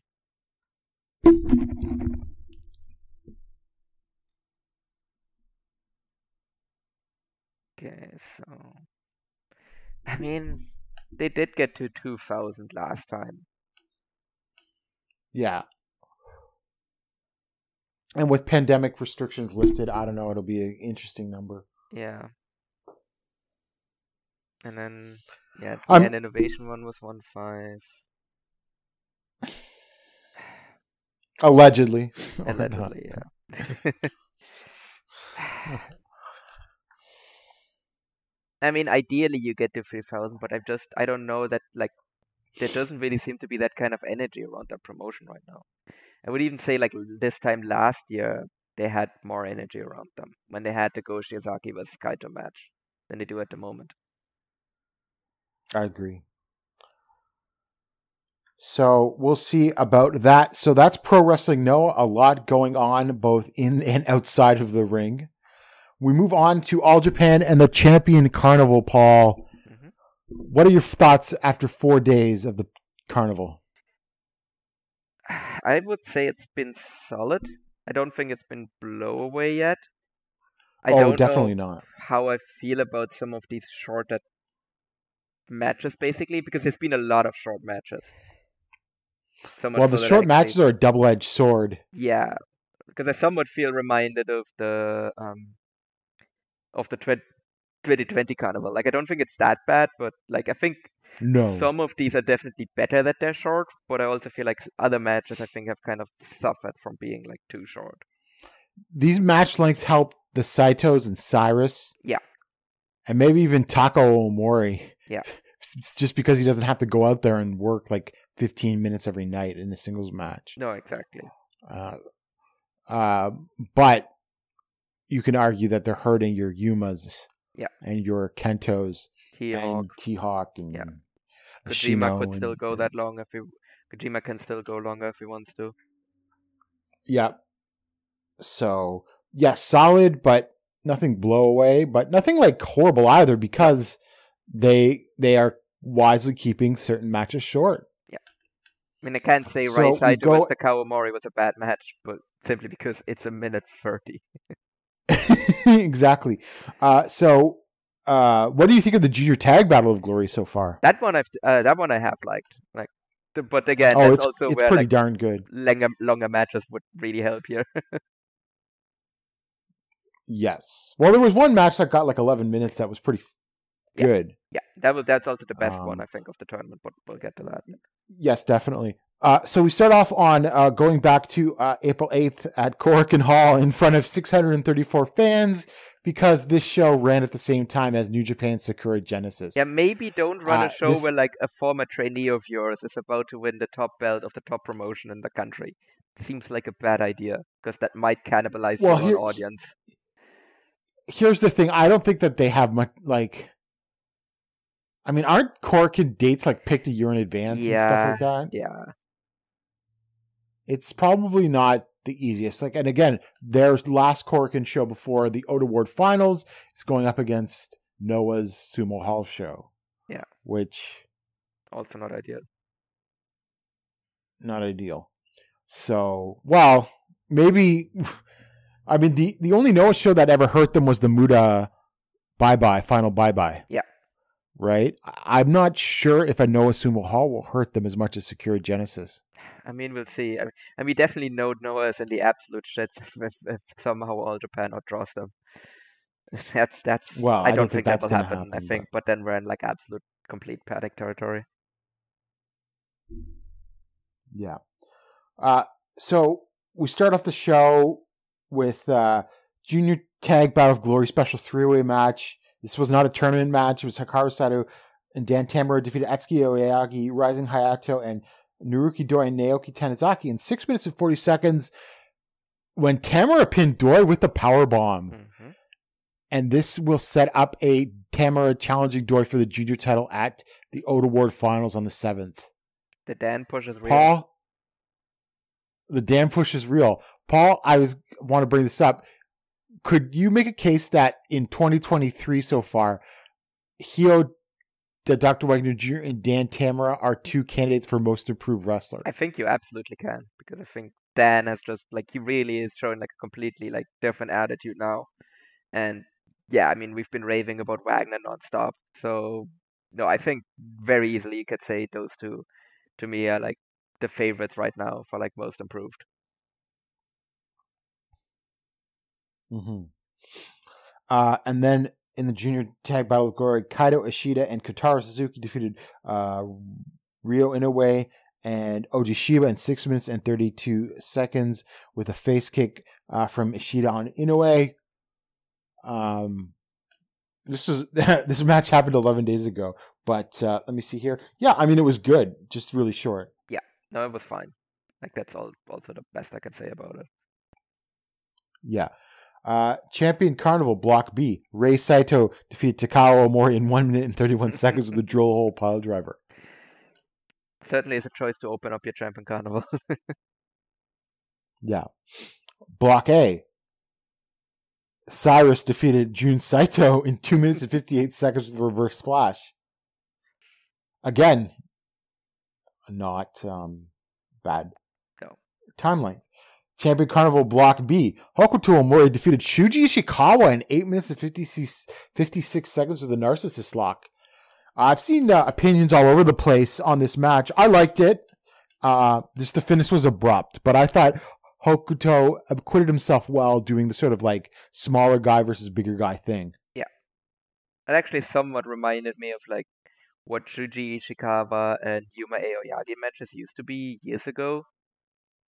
When Mhm. basically Ishikawa would just dominate Yuma. And then I think like that is actually I think how Yuma got his first win ever over Ishikawa as well. Where basically Ishikawa just dominated the match and then Yuma kind of came back out of nowhere and won the match. So yeah, I think that's fine. And the Hokuto push is real too. Yes, that one as well. uh, now that he can drink again. Um, it gave him his power. Yeah. Uh, Yoshitatsu defeated T-Hawk in 6 minutes and 58 seconds with a ref- by referee stop with the Yoshitatsu fantasy. Uh, well, you had to get those T-Hawk losses out of the way, Yes, yes, because right?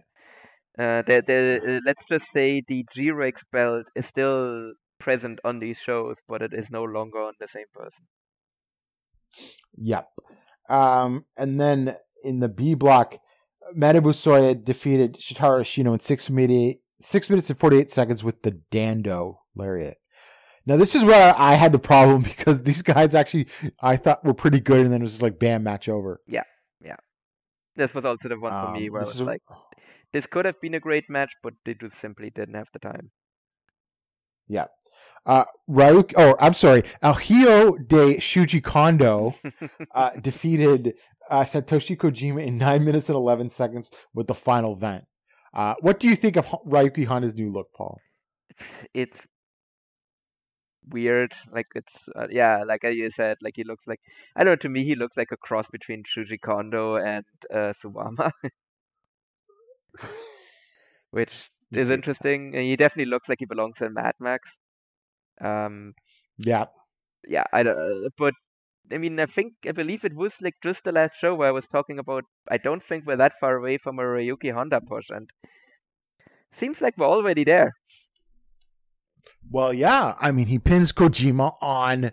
He pins Kojima. I mean, that's huge. Yeah. Um, and he. Well, I mean, it wasn't clean, but I mean, he's a heel again. If there's any sort of, you know, I guess he was sort of a tweener in GOA. I guess he's still in GOA, but he he's way more of a heel now. In Yes, this. no, he's he's very obviously a heel at the moment. Yeah. Yeah. that would become even more clear in like other matches as well. Because yeah, this one wasn't clean, but Yeah. I feel like other matches he had in this tournament were even less clean than that. Yeah.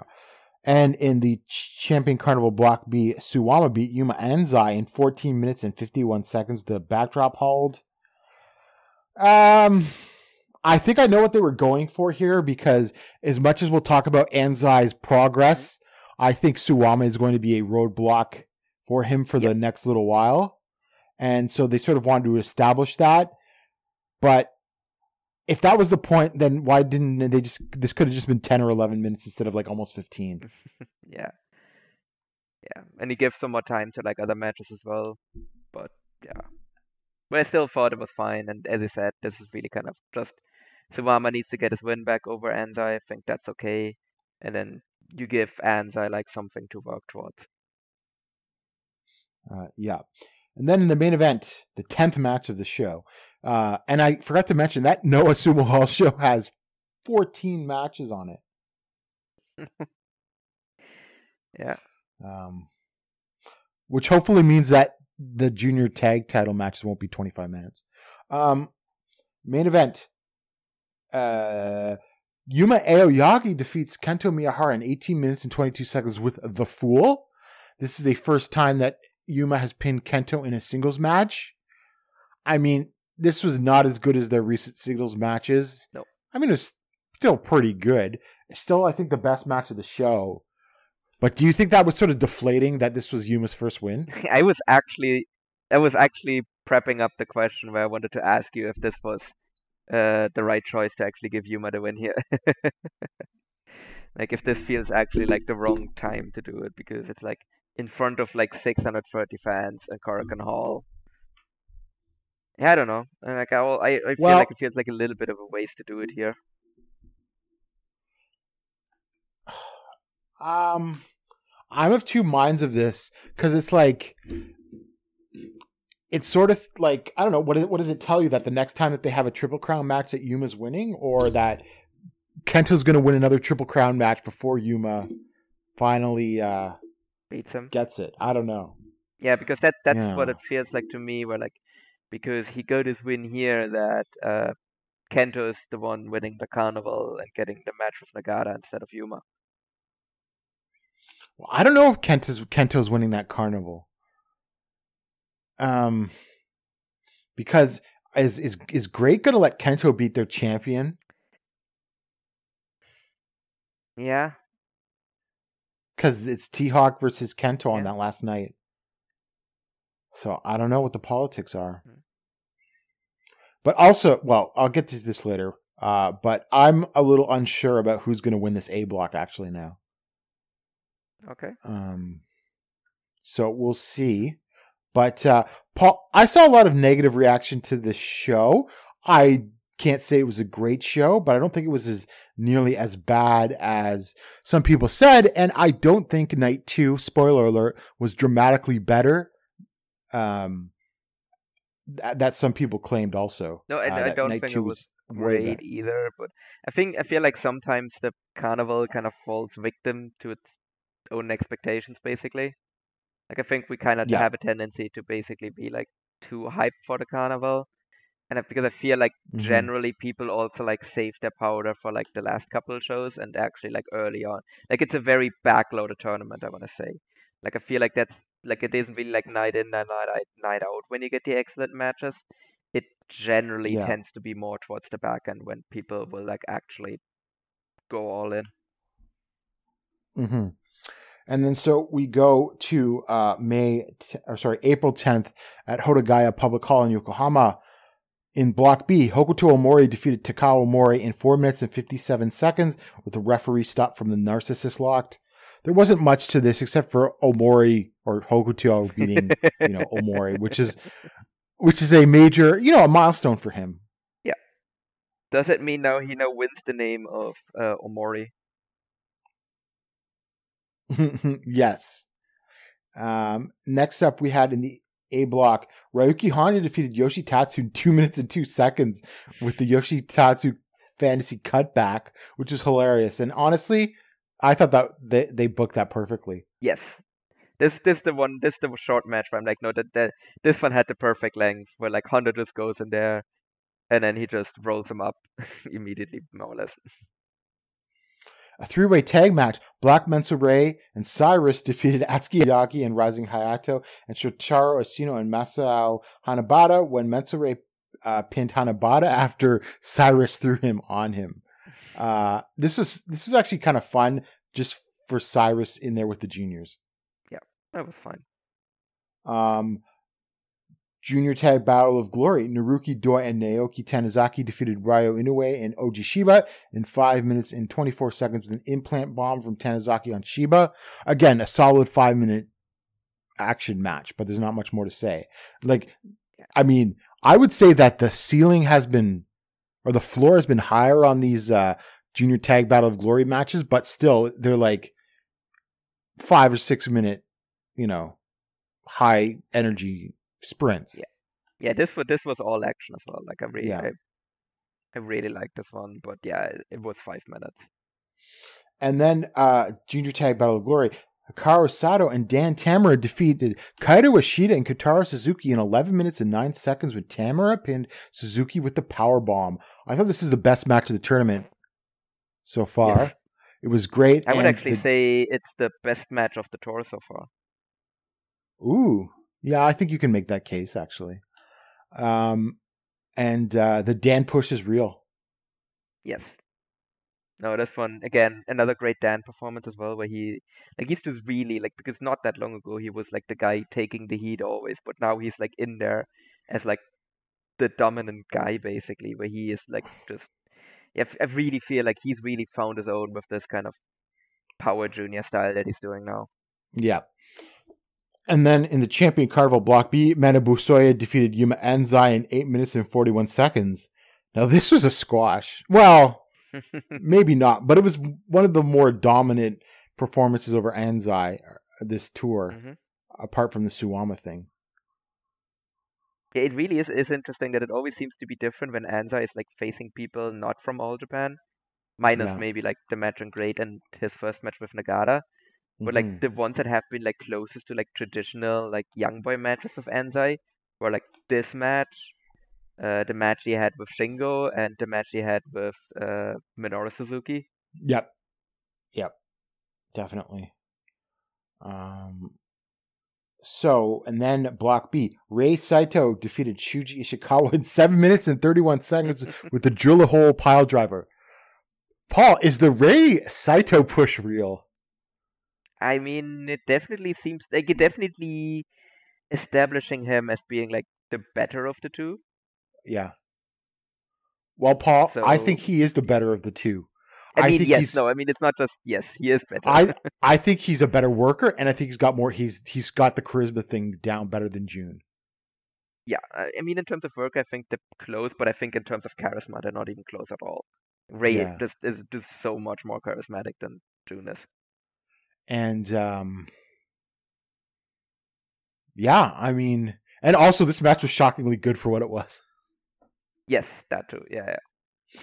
You know, this the two big men running into each other, and it worked. You know, seven and a half minutes in and out. Mm-hmm. Um, yeah. No, not that- enough time to get tired either.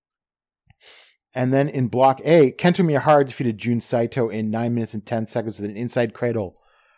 Again, I mean, Kento, I think, was a miracle worker here. Uh, this was pretty good too. Yeah, no, I mean as I said, like Kento really carried this match. Like he really got like. Kento carried this match more than. Shuji carried it. His. Yes, yes, that's for sure. But Kento And- also much better work at this point than Shuji is. So That's true too. Um, in the Champion Carnival Block A, Yuma Aoyagi defeated T Hawk in 14 minutes and 2 seconds with The Fool. And um, I think this is the best match of the Champion Carnival so far. Uh, you know, um, just solid back and forth action, all action against. Well, I dare I say T Hawk is also finding a lot more charisma these days too. yeah, I mean especially after something that will happen a little later as well. But yeah, I, I thought this was a good match. I don't think I would go like four stars on it. Like I think would, for me it was still below that, but it was the best champion carnival match. Like, but I just preferred the Doi and Tanizaki versus Inoue and Shiba. Uh, not uh, sorry, not that one. The Tamura and Sato versus Ishida and Suzuki uh, junior tag battle match uh, to this one, just slightly.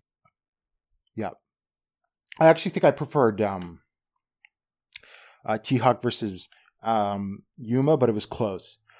So then we go to uh, April 15th, Nagoya International Conference Hall in front of 935 fans. Uh, Onita is a draw. Uh, Junior Tag Battle of Glory. Uh, Ryo Inoue and Oji Shiba defeated Hikaru Sato and Dan Tamura when uh, uh, Shiba used a Ungai Soten on uh, Sato for a huge win. Shiba's finally getting a push, Yeah. pinning a former Crowd junior. huge for that as well. Oh yeah. Oh, did you notice he was quite over? Yeah. Um. Isn't So he from like that that area? I don't know. I'm not sure. Um. But uh, from Kumamoto. Okay. I think I think All Japan needs to maybe get their claws into this guy. Yeah, I mean, I mean, he, he- hasn't been injured. Like that I am a little afraid of is like the reason he originally left Dragon Gate was like injury issues, but Mhm. he seems to have been holding up really well. Like, and if he is actually like reliable, then yeah, you absolutely like need to bring this guy in, like on a more permanent basis. Yes, definitely. Especially because otherwise, GLEAT might sign him because he is a member of 60 Seconds. Oh, that's right. Yes. Um, but I think that there's a place for him in the All Japan Junior Division. Yeah, definitely. And he's only 26 as well. So Yeah, for sure. And then next up, we had Ats in the junior tag battle of glory, Atsuki Aoyagi and Rising Hayato defeating Naruki Doi and Naoki Tanizaki in seven minutes and eight seconds. Um, when Aoyagi pinned um, Tanizaki. So, Yeah. uh, this was too short, but I thought it was really good for what it was. Yeah, same. Um, like this was another one that kind of fell victim to to matches just being really, really short. Where I Mhm. think this actually could have been like a four-star match if they actually had gotten more time. But Yeah, definitely. good for what it was. Uh, I'm just going to bring this up now because I forgot to mention when we are talking about All Together again. But uh, what I would like to see on in All Together again, uh, even though they don't generally book a lot of foreigners on these shows, is putting Atsuki and Hayato in the ring with Francesco Akira because all three of them have made huge strides since Akira left All Japan. And I think it would be awesome to see them together. Yeah. yeah. To like get them get the band back together in a way. yeah. But uh, I somehow think that might not happen. Uh, Mhm. Then we had this strange four way match, which is something like only like the second or third four way match in all Japan history. Uh, Hokuto Omori defeated Shuji Ishikawa, Jun Saito, and Rei Saito in four minutes and five seconds when uh, Omori used the narcissist role on Rei. Uh, I don't know what this was other than just to get everyone on the card. Yeah, especially because it was four minutes. I don't know. Yeah, Yeah. I didn't get this one either. Um, and then All Asia Tag Team Championship Tornado Bunkhouse Megaton Current Blast Death Match. Uh, Atsushi Onita and Yoshitatsu uh, defeated Takao Omori and Black Menso-re in 10 minutes and 38 seconds when Onita pinned Menso-re after hitting him with the current blast bat. All I'll say is that this is not necessarily as bad as you might think, but that doesn't mean it was good either. No. Just that it wasn't like that that's what I would always say about these like bad matches is that they're never bad but they're never good. Like th- they're entertaining because the bad exploding is entertaining. Like, Man, that bat you- was like so loud. It's so loud in this hall because I think the ceiling in the Nagoya like conference hall is really high. So Yeah. like this just it's just echoing throughout this entire like and you could like, hear the crowd after that first blast. They were just like making all this weird noise, like like what the yeah, fuck yeah, just because? I think they also didn't expect it to be this loud. yeah. Um, but looks like we're with more Omori, uh, more Onita and Yoshitatsu for the foreseeable future. Mhm. What makes me question is generally in the Junior Tag Battle of Glory, you get an All Asia Tag Title shot. Is that going to happen again? And I would hope that the winners beat Onita and Yoshitatsu. yeah, But is that I don't know. Are we're gonna get Aoyagi and Rising Hayato versus Atsushi Onita and Yoshitatsu. That's gonna be weird. That's gonna and be then really weird. I would assume that in that case, I mean, I would be monumentally stupid to beat the Aoyagi and Hayato, but I would assume in that case, then Aoyagi pins Yoshitatsu, maybe rolls him up. Yeah, I mean, you have to get these belts off of like these guys somehow at some point. So yeah. And then in Block A in the Champion Carnival, Cyrus defeated Yuma Aoyagi in seven minutes and three seconds with a reverse splash. I thought this was solid. Cyrus is made has improved. You know, I'm not going to say he's a super worker or anything, but also, you know, Yuma just there selling for him and everything helped made the match. and I think Cyrus is also like a guy that is like believable in beating anyone because he's so big. hmm So I would say, yeah, Cyrus has been, I think, pretty good. He hasn't dragged anything down, but he hasn't been put in long matches, which is also the right idea. Yeah, no, that that's Um, what you need to do here. Yuma Yuma is good at selling as well, so like that really helps too. Was this was this the match where he hit that claymore, which I thought looked really good? Uh, I don't remember.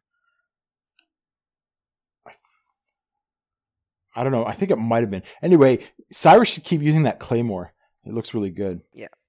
Not he's not like Drew McIntyre, but he gets a decent amount of height for a man his size. Um, Definitely does, yeah. uh, and then Champion Carnival Block A, Kento Miyahara defeated Ryuki Honda in 8 minutes and 42 seconds. They had Honda attack Miyahara after the Jun Saito Miyahara match of the show before. Which I forgot to mention to set this up. Yeah, after Jun Saito also attacked him. yes. like Kento basically got beaten down by Jun Saito. It's just barely getting back up, and then you see Ryuki Honda sprinting into the match to like hit him with the final win. Yeah. Again, I thought this was really good. It was heated, but it sort of also sort of fell victim. Even another two or three minutes could have held this match a lot, but it was still pretty good. I mean, and if we're talking about like Honda and heel antics, this was just completely filled with just Yeah, like, Like, a low blow. fucking and- Ryuki Flair over here, just constantly low blowing Kento. Yeah. Um, and then Champion Carnival A block. T Hawk defeated Satoshi Kojima in seven minutes and two seconds. He's doing the roll up things again. Remember last year's Mhm. Champion Carnival? Yep, yep. When he won all of his Um, matches with roll ups. Yeah. Mildly surprising, I guess, uh, result. Um, Well, but that's also because T-Hawk had a new belt, new shiny belt with him. well, yeah, he's now the G-REX champion at this point. Did you? I mean, I thought it was- By the way, I have not. it's well worth. It's well worth a watch. Like I thought it was. I've heard, yeah. I thought it was yeah. like. Uh, I think I had like four and a quarter on it. Okay. And um Yeah, I mean it was good, but this is we're getting into like the length of the match being hurt by or sorry, the match being hurt by the length. Yeah. Because No, yeah. T Hawk and, and Kojima could have a nice fifteen minute banger. Yeah, and so I was also like disappointed when like it. I was like, oh yeah, okay, let's get going, and then T-Hawk just rolls him up and wins, and I'm like, oh, well, okay, I guess. Yeah. Uh, next up, Block B. Yuma Anzai defeated Shotaro Ashino in 10 minutes and 29 seconds. The German suplex hold. This is, I think, Anzai's biggest singles victory to date. Mhm. And um, it's pretty surprising result. I'm not going to lie. I don't know. I think at this stage he should beat a junior. oh, Paul. Um, yeah. to be honest, I kind of expected this result. Like I'm not gonna lie. oh, really? Like, I okay. actually wasn't that surprised that he beat Ashino here. Because he had he had already lost two matches and we knew he wasn't gonna go winless. He had to win somewhere. And we were Mhm. just talking about where like with the arrival of Anzai it really feels like now kind of Ashino's time has passed in a way. So for Yeah. me it only made sense that Anzai would be like that Ashino would be like Anzai's first carnival winner here win here yeah. just to kind Uh, of like really establish that like Anzai is the guy now and Ashino's yesterday's news basically. Match was. Uh, Which is unfortunate. I like I love yeah. But like that's Yeah, just very clearly where this seems to be going. I was once a huge Ashino booster, especially when he showed up in All Japan. But it's like I, I'm not even upset about it anymore, just because there's so much more talent. Yeah. Right. And I, It's I- crazy I, to think- like he's he's leaving at the end of the year. Like I wouldn't It wouldn't shock. I would me, be no. shocked if he stays quite honestly. Um, can you believe it's almost been three years of Ashino in All Japan? Yeah. Like almost to the date, right? Yeah, June I think, 03. or 2020, June 2020. Yeah, uh, it's been an interesting three It's years. been something, yeah. You got Like, that they- they right never- out of the gate and then And they and they never did a big Kento versus Ashino match either. they had a match in the carnival though, right? Yeah, and Ashino won. Yeah. But they Yeah, never Kenta did never like a they never did a triple crown match, which I was kind of surprised by. Did he really only get that one triple crown shot against? Uh, He got two. Suwama that's it. He got two against Two. Suwama Or two against Suwama. Yeah, that that's it. Yeah. and one against Jake Lee, did he not? Did he get a match with Jake? Maybe. Oh yeah, did he get the one just before Jake? No. Did he get? Hmm. Trying to remember.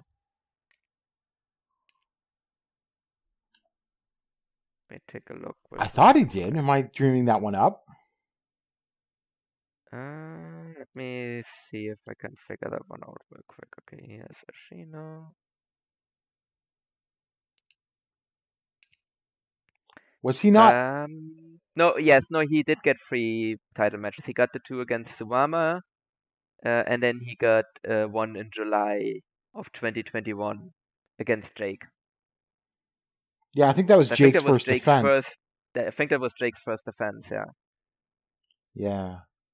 So sort of fascinating to think about that. Very different uh um very, very, very different world. But then basically since then he's just been very much like on a downward spiral. Yeah. Yeah. Like even like because it's like because because I just looked for Triple Crown and he like the only other time he was even remotely involved with the Triple Crown was when he lost to Honda in the tournament Right. after Jake got. Um what did you think of the match though? This match? Um, yeah, I I, I liked the match. I, I thought Yeah, the match so was pretty solid. Yeah, Yeah. I, I I think I think Anzai is building up like a nice arsenal. Like I think because he really kind of got dominated by Ashino in this match, and then when Mhm. he like comes back and hits that hits that knee, like I think the crowd has already been like conditioned to like see that as like oh yeah like like they're popping huge for it because they're not just Yeah. popping for it like they would for like a normal like young boy comeback they're popping for it for like oh this is like an actual comeback where he will like actually win the match now Right. Yeah, definitely. And then the main event, Block B, Suwama defeated Manabu Soya in 15 minutes and 13 seconds with a backdrop. This was not good, Paul. This was Yeah, Suwama not doing his thing, lots of crowd brawling, them fighting with things like an umbrella. Suwama used an umbrella at one Mhm. point on Soya and just some plotting stuff in between. I did not enjoy it. no uh, the, the worst thing is it wasn't even the most egregious Suwama match of the tournament that that will come Oh, we'll get to that. but yeah this all this also wasn't very good and this will probably lead to like a tag title match I suppose but yeah also wasn't really excited about this Yeah. Um and then we go to so that's that show. Then we go the next day on the 16th in Act City Hamamatsu. Yuma Anzai defeated Takao Omori in 7 minutes and 46 seconds with a German suplex hold. Expected. He Mhm. has defeated a former Triple Crown champion. Um, solid enough match. Nothing really to it, Yeah. but it was um, fine. Next up, feels like Shitaru- Mori will just go like completely zero points in this tournament. Yeah. Um, Takao Omori will. yeah.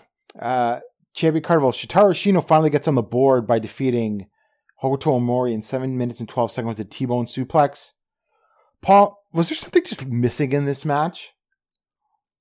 Like it was technically Yeah. good, but like I just I don't know what it was. Yeah, there was just like kind of no excitement around it in a way. Mm-hmm. And these two have, in theory, have history with each other, but Yeah. But it just yeah, felt like something was missing. Um Next up, A block. T Hawk defeated Jun Saito in six minutes and forty two seconds with a roll up type move, of course.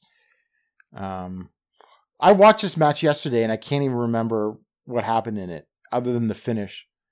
to be honest, Um, I had also literally forgotten this match until I just saw it on the run sheet. Yeah. Um I don't recall it being bad or anything. It was perfectly serviceable. Mhm. I mean, T Hawk. Oh yeah, no, I remember T Hawk was doing a lot of like drop kicks to the legs and stuff, trying to you know sell it as the um as like the little guy. But I don't think. Jun, but what I had noted that Jun really didn't do anything here of note. It was No. all carried by T Hawk. However, we go to Rei Saito defeating Manabu Soya in nine minutes and forty-seven seconds in the B block with the drill hole pile driver. Uh, I thought this was a, ni- a nice little match. Yeah, I, I, I enjoyed this one. I, I, thought this was a better match for Soya than Suwama was, which is interesting. Oh, I agree. Yeah, because I mean, nine minutes a little longer for a Ray, nine minutes forty-seven seconds, a little longer by Rei's standards in this tournament. But I mean, he had his best when he's against another bruiser. Yeah, which Soya is really good at. So Yeah, so it it worked. Yeah. Um, look, I'll say this: I think the Saitos, especially Rei, have over delivered, given to what my expectations were of them in this tournament. yes, so far they definitely have. Yeah. Now, that's because they've been carried in some cases, especially Jun. because he had that match against Kento, right? But still, you can't say that they are like dragging this tournament down. No, yeah, you, you also need to be able to be carried. Like, it can't be a complete stuff. No. And next up, we had Kento Miyahara, Yuma Aoyagi, Atsuki Aoyagi, and Ryo Inoue defeating Hikaru Sato, Dan Tamura, Black Menso-re, and Hideki Shrek Shikine. One of those guys is not like the other. In 13 minutes and 51 seconds, when Yeah, Black Uh, Manta Yuma- Ray, because it's the only one that doesn't regularly work hard hit. yeah, uh, when uh, Yuma used the Fool to pin Menso-re. Um, I mean, it was a perfectly fine eight man tag. Just sort of get Kento on the card and get the stuff, whatever. I do like watching Kento sell for Shrek, though. That's funny. Yes. like, especially when they did it in the post match as well. Yeah, Shrek was like threatening to come back to the ring, and then Kento had to like bow to the crowd or something. yeah. And then he shook some like kid's hand, or no, he Yeah. he wiped himself with a towel, which you can do now that restrictions are getting lifted. Um, next up in A block, Ryuki Honda defeated Cyrus in four minutes and forty three seconds with a lariat. Again, short and to the point, but it was fun, Mhm. right? These are two guys that were can have like a nice short match and it like not feel like you've been cheated by anything. yeah, and it's and it's also like Cyrus also seemed like like sold like the loss really well, where he was like basically he just got caught with the lariat and pinned out of nowhere, and then in the Yeah. post match he was like, "What? No, I got caught. Ah, damn it." Yeah. The next up in A block again, Satoshi Kojima defeated Yoshitatsu in nine minutes and twenty seconds. The lariat. This is like the most mid match that ever mid. Yeah, Like it was perfectly fine, paint by numbers match, and Kojima finally gets a win. It was also like the one that I remember from this is like that they did the standoff at the beginning of the match, and I'm just like, ah, come on, guys. Like it's Satoshi Kojima versus Yoshitatsu. Like nothing against. Kojima, but like more like it's Yoshitatsu. Like yeah, exactly right. um, and then block B, Shuji Ishikawa defeated Suwama in 17 minutes and 51 seconds with a giant slam. sorry, I thought that was. Uh, are you sure it wasn't 17 hours? Uh, yeah, I know. This was way more egregious than that Soya match, which is surprising because Paul, do you remember the two the banger these guys had in 2021 Champion Carnival Yeah, yeah, with accidental blood and everything? yeah. No. And that match was Yeah. actually like, like I think like 19 minutes. Mm-hmm. Um, And then for some reason they decided in this one to like turn Shuji Ishikawa into a giant version of last year's Dan Tamura. Yeah, it was just Suwama working him over, doing the voodoo murder shit. It was not Mhm. good. Quite possibly the worst match that they've ever had against each other. And it's also the crowd didn't give a shit at all. No. Like it wasn't even that this was a bad crowd. Like the crowd was hot for like other stuff on the show, and they were just silent for this like whole like crowd brawling, and then just Suwama hanging like Shuji Ishikawa over the ring, and like they didn't care at all about any of it. Nope.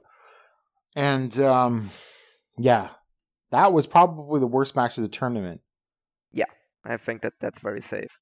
Just Unless that's, like, especially because Alongside the match that goes badly somehow, but like again, like I don't even see how this could be worse than this.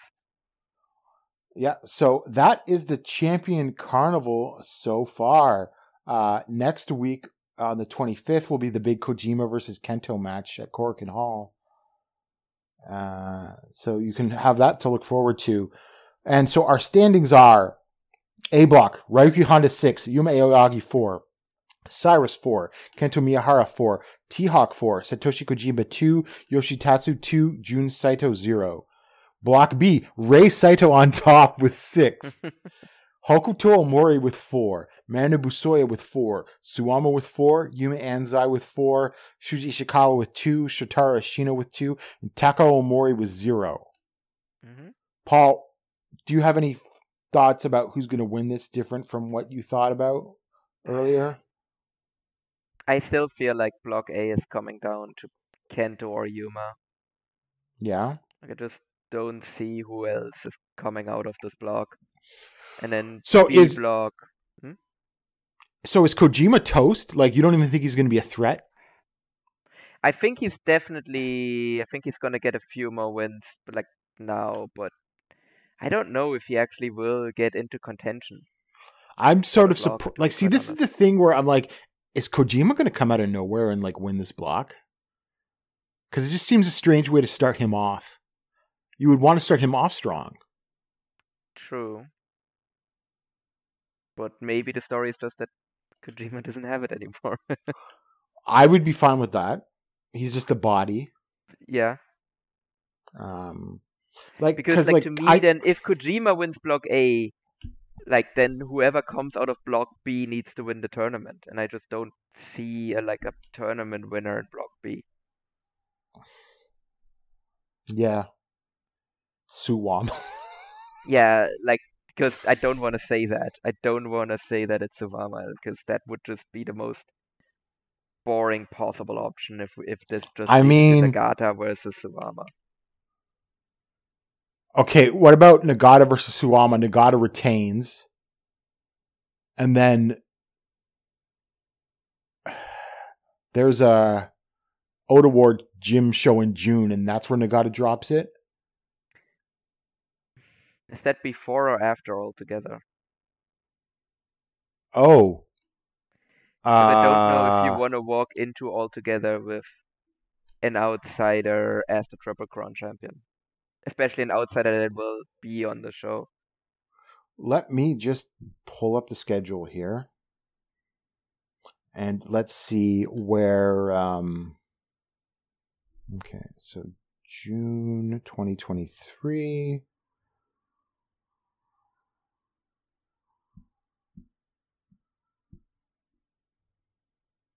Yeah, it's it's before. The June Ota Ward is on the 17th. Okay, so you could do that there then. Because I also don't think it's a great idea if you walk into that show with Suwama as your champion. No. And I Suwama really should not be Triple Crown champion again. No. It's a it's but also it's it's a it's a waste of a champion carnival. Yeah. Like I mean, on the other hand, though, obviously, like I said, I still not giving up on the crazy scenario that Anzai makes the final. And if you put Koji, I mean, that would be because you could do that where he wins the carnival right away. He beats Kojima and then he loses to Nagata. yeah. Yeah, who knows. So it's hard to say. I hope they don't do something stupid though. No, yeah, Suwama, Suwama would be the stupid option here. But like again, like from B block, there's just like no one else in there. Like I like Hokuto Omori, but that's not the level that feels at. Like at, I think Ishikawa, Ashino, and Takao Omori are all already toast. Like Mhm. Race, like I like Rei Saito, but no, that's just a No. hard no. Yeah. And So uh, really, for the like and Soya, Soya is an outsider. So yeah. And uh, for the junior tag battle of glory, everybody has two points. yeah, makes it easy. Uh, yeah. And uh, just quickly, I'm going to finish off with some evolution talk. Uh, they have a show on May 5th at Shinkiba, their second show. The card was announced. It will be Chi Chi versus Maya Yukihi, Sunny versus Mei Suruga, and Zones versus Hiroyo Matsumoto, which I have to say, that's all really good uh, matchmaking, I think. Mhm. I think everyone compliments uh, themselves very well in that one. Yeah, I mean, we'll, we'll, Paul, did you watch any clip? Did you watch any of the clips? I haven't Okay. had the time, like I said, them working. So I, I, I watched the clips. I don't know if this show is airing, but Samurai Mhm. TV has footage because they aired it on whatever that show is, like the you know the the show the air where like all around wrestling and everything like that. the occupation of the Indies. yeah, yeah, that's the show. Uh, Indies with a Z, right? Yes, of course. Um, I mean, I thought everyone looked solid. I mean, it's hard to to uh, tell just from clips, but I mean, like they're Joshi rookies, so they do a lot more moves. They have larger move sets than the men rookie, the male rookies do. Yeah. and they all have their look, their own looks and everything like that. So, I mean, I look. I mean, Suwama does not exactly have a bad track record when it comes to being a trainer.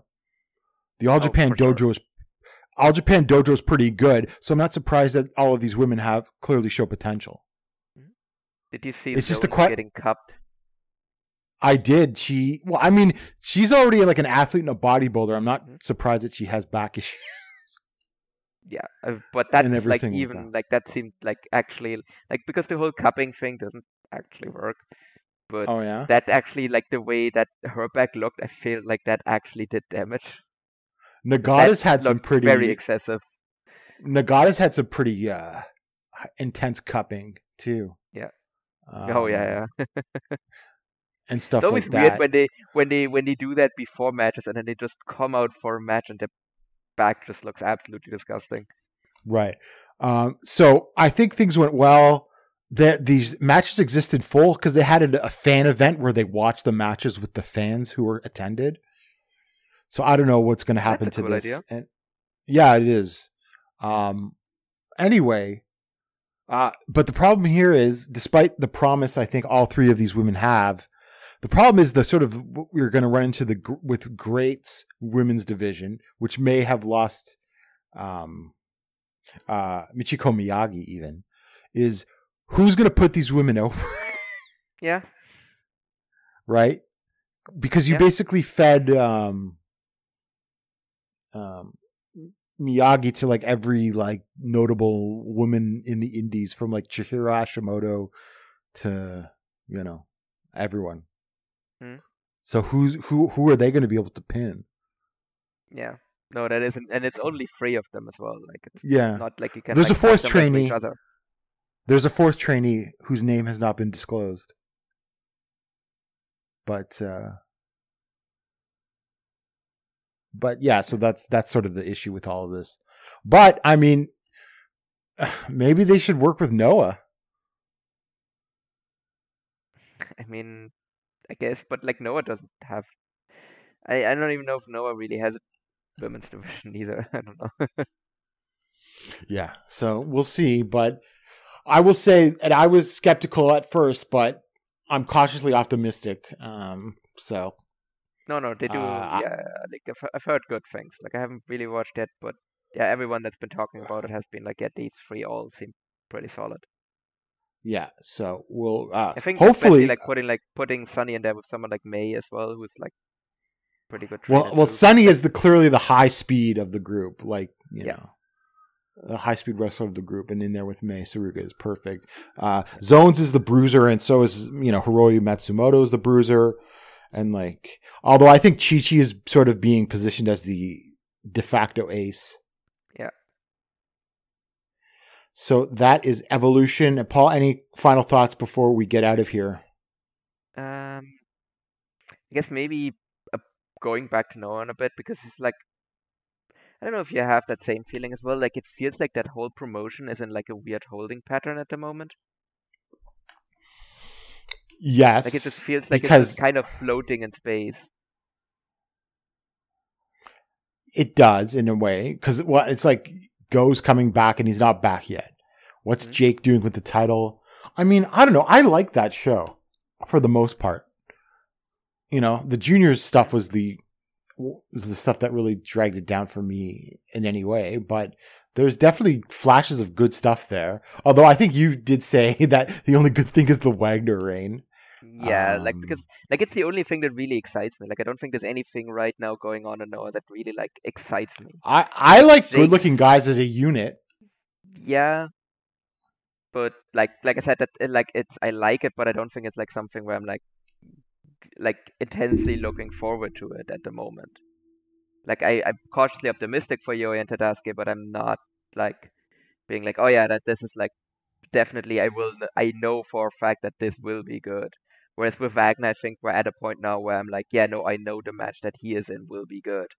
I don't think I really Mhm. have that for anyone else at the moment. And I think it's also like because like they have the whole feud feud with All Japan going, but that's obviously Yeah. on hold while All Japan is doing Yeah. the carnival, and I think that's kind of hurting Noah in a way because that feud can't progress in the meantime. No, no. And I, from what I can tell, that first tag title defense by Kenoh and Soy is going to be in Noah. Yeah, Probably against what he's been Suwama and Kono. the Twin Gate as well. Like that, Yeah. like for both of those, he was like, "Yeah, yeah, I just won your belt, you idiots, and I'm only one of the fel- defended in Noah." Yeah. So I mean, that could give Noah some juice in going in, uh, you know, in the middle of May and onwards. But I think, I mean, we might be up for a, we might be getting another like upheaval if this Sumo Hall show bombs. Yeah, yeah. Uh, oh, and also one more thing, I actually forgot to bring that up when we're talking about altogether. Um, I guess that means we're not getting a Cyberfight festival this year. Oh, that's right. Yeah. Uh, no announcement, and it would think that you would announce that by now. So that's really Yep. strange. Like they already announced like the rest of the June schedule as well. So it seems like this is taking the spot of that.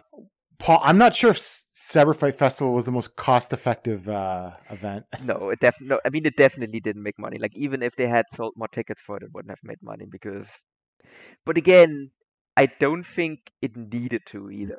That's the thing. No. But maybe, they, they, realized they're it. gonna do it later this year. But yeah, like I, I think it would. be Paul, what are they? If it's. What if they do Cyberfight Festival? What are they going to run to like actually draw people? Uh, you bring back the Takeshita act- versus Takeshita versus Jake Lee. Like I don't like. But but to be fair, we never gotten like I, I actually maybe. but there's know what I no mean? way AEW would agree to Jake Lee to pin one of their guys. There's Absolutely no, way. No, but I'm just saying there's not a lot of. I just doesn't feel like there's a lot of stuff to do yeah. right now.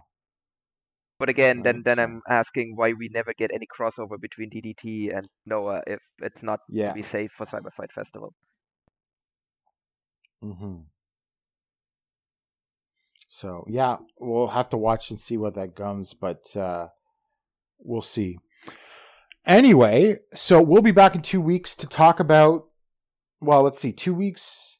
I don't know, Paul. Should we just wait till the carnival ends to come back, Uh, or should we preview Sumo Hall, Noah, and then the carnival finals? uh, to be quite honest, you can ask me almost anything, and I'm so tired at the moment that I will just yes. yes. Okay. Well, uh, we may or may not be back, but at the latest, we'll be back right after the carnival finals. But Yeah. we'll see how much is on our plate and everything like that. So uh, we will see you in about two ish weeks and a bit. So take care, everyone.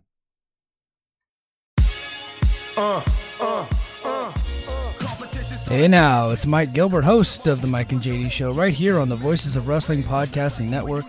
Join JD by God Oliva and myself every Thursday night live on the Voices of Wrestling YouTube channel at 11:30 p.m. Eastern Standard Time, as we stay up all night discussing all the hottest stories in professional wrestling.